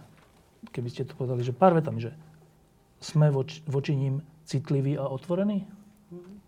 Môžem ja? Môžete. No? Ja to, povedali ste zo svojej skúsenosti. Ja pracujem na Univerzite Komenského a môžem povedať, že univerzita má takú profesijnú zodpovednosť. A to v dvoch smeroch. Teda to, čo sa my snažíme, máme Akademické centrum výskumu autizmu, teda primárne sme zameraní na to, aby sme pomohli nie týmto deťom, čo sú tu, ale možno Ako deťom ďalšie dobre? generácie. A teda mám pocit, že im pomáhame v dvoch smeroch. Jednak to, že zvyšujeme povedomie medzi budúcimi lekármi aby boli citliví na toto ochorenie, lebo ešte stále dlžíme tejto spoločnosti screening autizmu vo veľmi mladom veku tých detí, aby sme ich potom mohli učiť, lebo je to, to vývinové, spôsob, no? lebo je to vývinové, no a každý, každé oddialenie tej pomoci vlastne je znižuje škoda. našu šancu, aby sme mu pomohli. A potom teda tá iná profesijná zodpovednosť je, že teda snažíme sa, aby sme sa dopracovali, aj keď pomalými krokmi, k nejakému markeru, k, nie, k niečomu, čo by nám pomohlo diagnostikovať to ochorenie. No a potom samozrejme k príčinám, lebo keď poznám príčinu, tak potom môžem vyvíjať niečo, čo by mohlo tú príčinu odstrániť. Bohužiaľ, autizmus je jedno z mála ochorení, hoci sme v treťom tisícročí, že nevieme ani príčinu, nevieme ani nejaký marker, marker alebo niečo biochemické, niečo uchopiteľné, čo by malo nejakú stupnicu alebo nejaký teda patologickú mieru. No? A nevieme ani liečenie. Nevieme ani liečenie. A jediná možná, teda ja som sa obrátila, že terapia, ale v podstate je to liečba behaviorálna, len správaním. My nemáme žiadny prostriedok, aby sme mohli mhm. farmakologicky liečiť autizmus. Autizmus sa považuje stále za celoživotné ochorenie, ktoré je ukryté v tom, ako tie gény sformovali tie neurónové kontakty medzi ne- nervovými bunkami a ako to v tých neurónoch chodí, keď niečo príde, mm. lebo to musím to spracovať. Mm. Ale vieme to ovplyvniť? Vieme, pretože mozog je plastický celý život ináč by sme sa nemohli nič naučiť, ani si nič zapamätať. Takže Ale naša šanca tú plastickosť toho mozgu využiť klesá s vekom tých detí. Takže pre mňa ako pre lekára je veľmi dôležité, aby možno sme ako spoločnosť umožnili autizmus ako ochorenie veľmi včasne skrínovať, čiže dať nejaký prostriedok lekárom prvého kontaktu v ambulanciách detských lekárov, ktorí by mohli, keď vyslovia podozrenie na to, čo si nemusí tá maminka všimnúť, lebo to môže byť len jej prvé dieťa uh-huh. a nemusí mať vedomosti o tom, aby sa tý, ten lekár toho prvého kontaktu hneď obrátil, obrátil niekam. niekam, alebo požiadal tú mamu, aby sa niekam Dobre, čiže z toho, čo ste hovorili, je, to je takéto odborné, že pokiaľ ide o, o snahu pochopiť tú vec, tak niečo robíme na fakulte a všelikde na Slovensku, aby sme to vedeli jednak diagnostikovať a potom niečo s tým robiť. Mm-hmm. Dobre, a teraz čo sa týka um, nejakej starostlivosti tejto spoločnosti o týchto ľudí, alebo starostlivosti školstva o týchto ľudí alebo starostlivosti nás všetkých na Slovensku, nejakej citlivosti, vnímavosti a tak. Ako sme na tom? Um, to, čo tu vidím za tie posledné dva roky, uh, nie je to niečo, čo by som si predstavila. Tak ako pani profesorka vravela, je pravda, že deti už vieme um, vieme vidieť odchylky už v takom veku, ako je 6 mesiacov. Už keď tam vidím, že niečo nie je v poriadku. Mne volajú rodičia, ktorí majú dieťa má 18 mesiacov, 24, 26 mesiacov, ešte je maličké, diagnózu oficiálne ešte dostať nemôže, ale rodič už vidí, nekomunikuje, nereaguje na svoje meno. Je iné, hrá sa inak, nie je ako ich súrodenec, čo máme s ním robiť? Nie je tu žiadne špecializované zariadenie. Nie je tu žiadna včasná intervencia, kde by už začali pracovať s tým dieťaťom, lebo je pravda, že on síce môže mať 26 mesiacov intelektovo, momentálne môže byť na, um, neviem, možno 12-mesačné dieťa, na úrovni 12, 12-mesačného dieťaťa. Čiže zaostáva čo možno rok. Ale čím ďalej ho budeme nechávať, že ešte počkajte, veď on to dobehne. Už keď bude mať 5 a ešte stále ostane na 8-mesačnom, už tam je rozdiel dvoch dvoch, troch, štyroch rokov. Takže už sa vlastne Vtedy musíme dobehnúť strašne veľa iných vecí. Čím skôr sa začne pracovať s dieťaťom, čím intenzívne, intenzívnejšie, tým lepšie na tom bude neskôr. To nemáme. To nám chýba. A ďalšie, ktoré ja tu vidím, ktoré nám chýba, je práve ten prístup iných škôl. Uh, veľakrát, uh, ako sme vraveli, keď dieťa je uzavreté um, alebo je v prostredí, kde um, mu chýba tá socializácia, on sa ešte viac uzatvára um, do seba. Takto to vidím ja. Preto ja strašne mám rada, keď dieťa je v spoločnosti iných detí, hlavne neurotypických. Lebo veľakrát tie neurotypické ho vedia potiahnuť, zvládnuť. On ich vie, on vie odpozorovať veľa e, správaní a tak ďalej. To nám tu chýba, tá, tá integrácia a tá správna integrácia, kde dieťa je v škole a vlastne učiteľ a iní spolužiaci vedia, čo môžu, ako nemyslím tým spolužiaci, ktorí uh, sú, a ty si iný, s tebou sa hrať nebudem, ale práve tých, poď ja ti ukážem, čo vieme, budeme sa spolu hrať, budeme uh, si púšťať autička a tak ďalej tak vlastne toto mne tu chýba, tá to správna asi integrácia. To stupňa toho, lebo zase asi potom, čo sme tu mali rodičov, tak tí zase hovorili, že pre nejaký stupeň je zase ideálne, keď sú 4, 4 deti a 4 učiteľe na nich.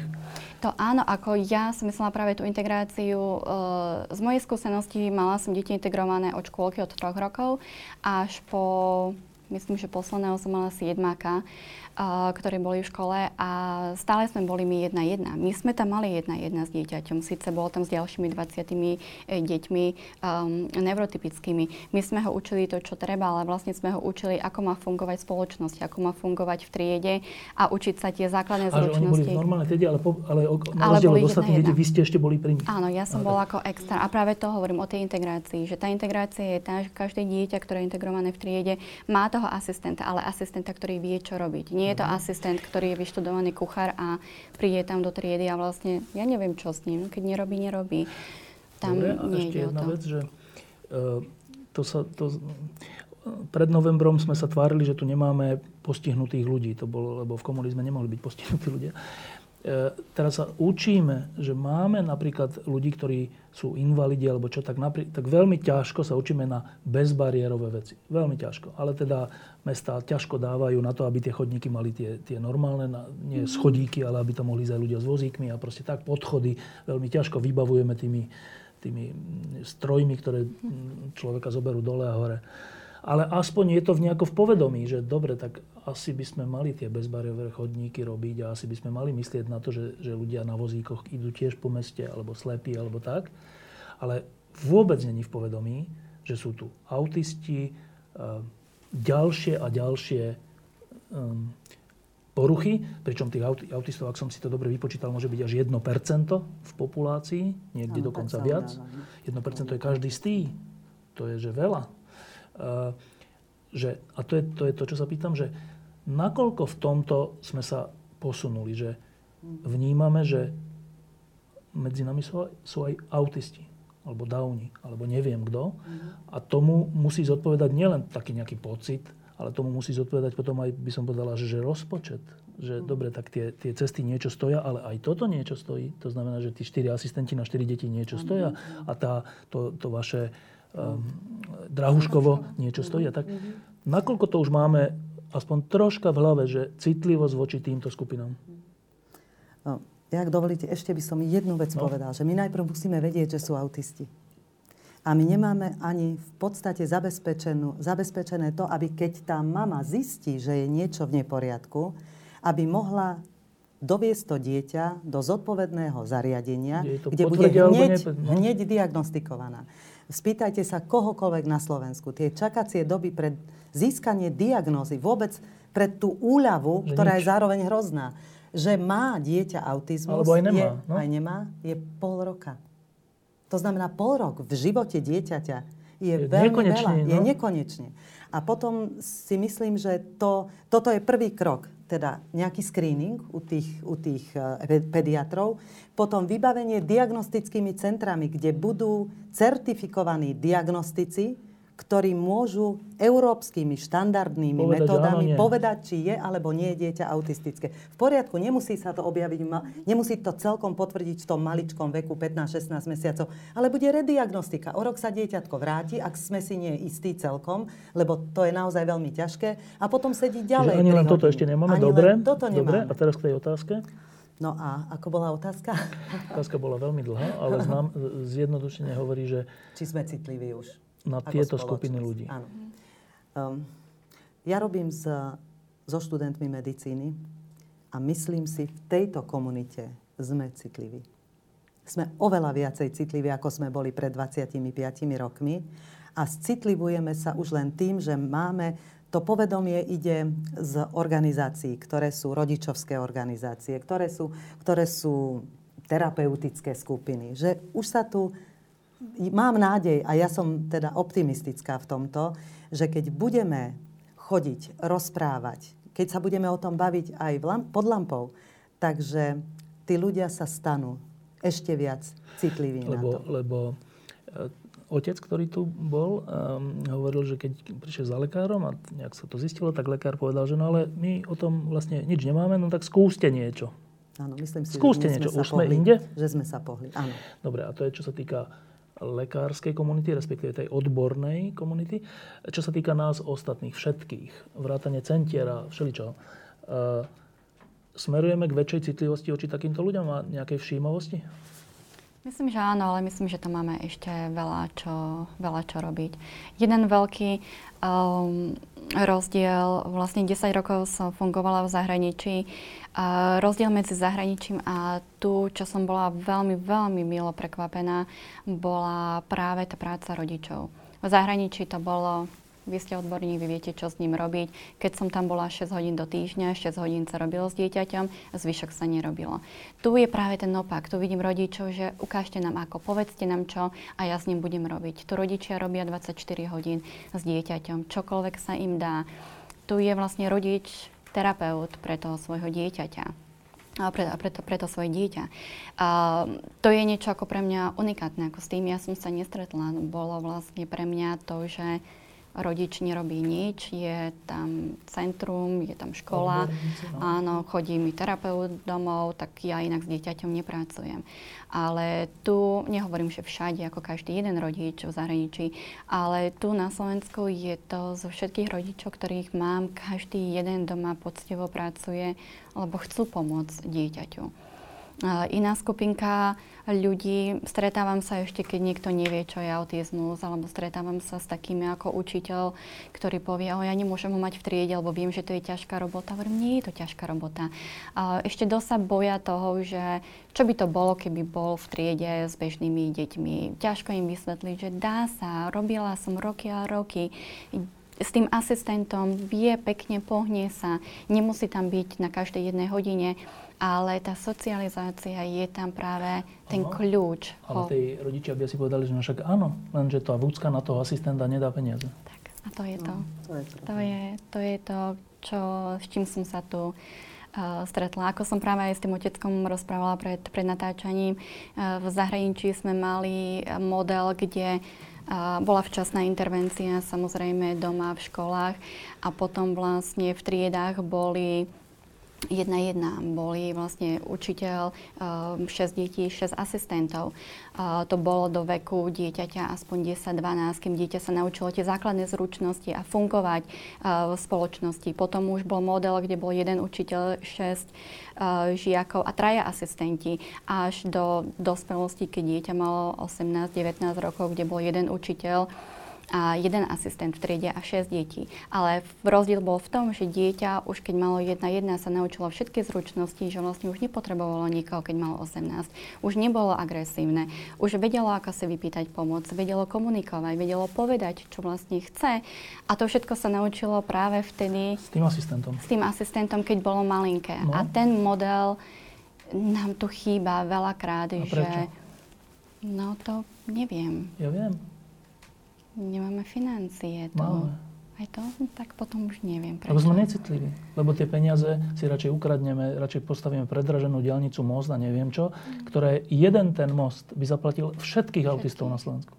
Ale to nikto takto neberie. No, záverečná otázka. E, to isté sa opýtam, čo predošlých rodičov, že e, z vašich skúseností, pozorovaní vedeckého výskumu a tak. Najťažšia, najkrajšia vec, keď sa povie autista? Najťažšia? Pre mňa je najťažšie vidieť, že nemôžeme pomôcť do takej miery, ako by sme mohli. Pre všelijaké prekažky, ktoré máme, počnúc od toho, čo sme hovorili, že tie deti nerozoznávame včas, že im nevieme dať diagnostiku včas a že máme zúfalo málo takých terapeutov, ako je pani doktorka a teda nemáme nemáme možnosť tým deťom pomôcť, hoci by sa dalo, metódami, ktoré sú evidence-based, ako medicína hovorí, a vieme, že pomôžu. Tak to je také smutné. Pre mňa je pekné to, a teší ma to, že je to spoznávanie niečoho, čo nám otvára iné sféry, iné obzory.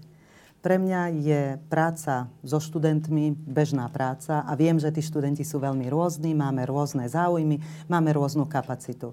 Ale svet autizmu je niečo tak úžasné a svojím spôsobom pre mňa aj krásne, že ma učí, že nie všetko to, na čo sme zvyknutí v bežnom živote, je to, čo nám ten život ponúka. Že život ponúka oveľa väčšie rozmery tej ľudskosti, toho ľudského, toho naozaj najholejšieho hola a že si musíme naozaj vážiť každý ľudský život. A to je pre mňa to pekné, čo mi dali autisti.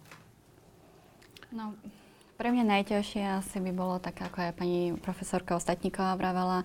Pre mňa najťažšie je práve to, keď uh, dostanem e-mail od rodiča a uh, mi povie, že zúfalo hľadá pomoc, chce začať pracovať s dieťaťom. Je tam už podozrenie, alebo čerstvo dieťa je um, diagnostikované a chce začať s ním pracovať. A keď sa spýtam na vek a mi povie, že je to dieťa medzi dvoma alebo troma a viem, že to je ten vek, kedy treba s ním najviac pracovať a nie je tá kapacita. Uh, ja osobne nemám kapacitu, nemáme tu dosť vyškolených ľudí na to, že by som vedela komu. Keď mi povedia, tak mi aspoň povedzte, kde, ma, kde inde môžem hľadať pomoc. Neviem povedať druhé meno. Um, to je u mňa najťažšie, lebo zobrať všetkých nedá sa, um, nedá sa im pomôcť.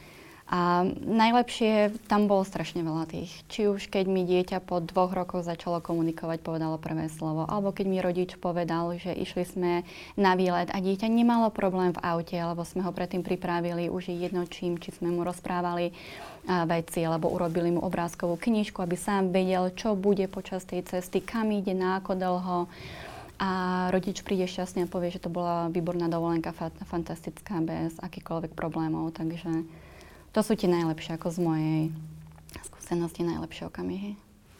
Tak to bol večer, alebo teda diskusia o autizme, ale v skutočnosti to asi bola diskusia o nás ostatných, ktorí na to buď kašleme, alebo, alebo sme necitliví, alebo ako dvaja rodičia, ktorí tu boli, aj vy dve, ktorí sa nad tým nielen zamýšľajú, ale niečo tým smerom aj robia. Ďakujem vám všetkým, že ste prišli. Ďakujem, Ďakujem rodičom, že o tom hovorili. Asi to nie je ľahké. Ehm, ďakujem vám za to, čo robíte a mm, asi sa tu ešte stretneme. Ďakujeme pekne. ďakujem vám pekne. To je pekné, čo ste povedali. Keby sme to ale teda... O nás. Keby sme to nejako porovnali, že akože s vyspelými krajinami, tak my sme úplne, že predpotopní?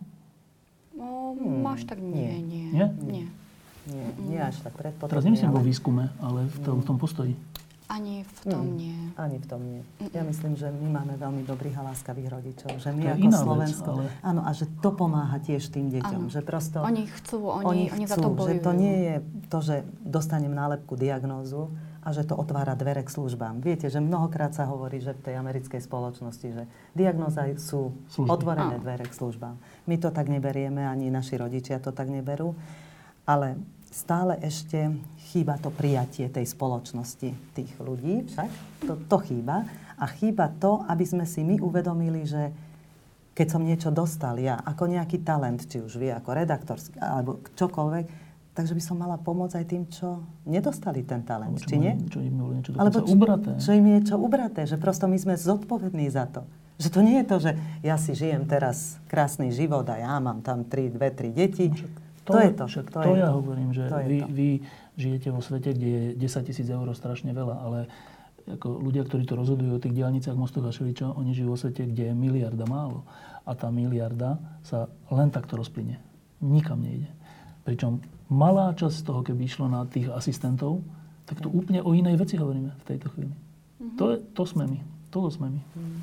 Že to není veľa peňazí, to, to, čo vy hovoríte. To není veľa peňazí. Ten asistent není Áno, je to relatívne. To je no. nič. Všetko je relatívne no, pre nás. My robíme aj navyše, tí, tí lekári, ktorí robia na lekárskej fakulte, diagnostikujú tie deti No. v podstate navyše. Je to práca navyše. Oni majú učiť a majú robiť vedu. No. Ale my na to, aby sme mohli trošku pomôcť, tak robíme ešte Len niečo tak, plus a no. tešíme sa z toho. A máme z toho radosť. Čo je pekné, ale troška ináč by to malo systémovo fungovať. tak, No. no, tak robíme, aspoň čo môžeme. Ďakujem pekne. A ja ďakujem. Ďakujem. Aj my teda.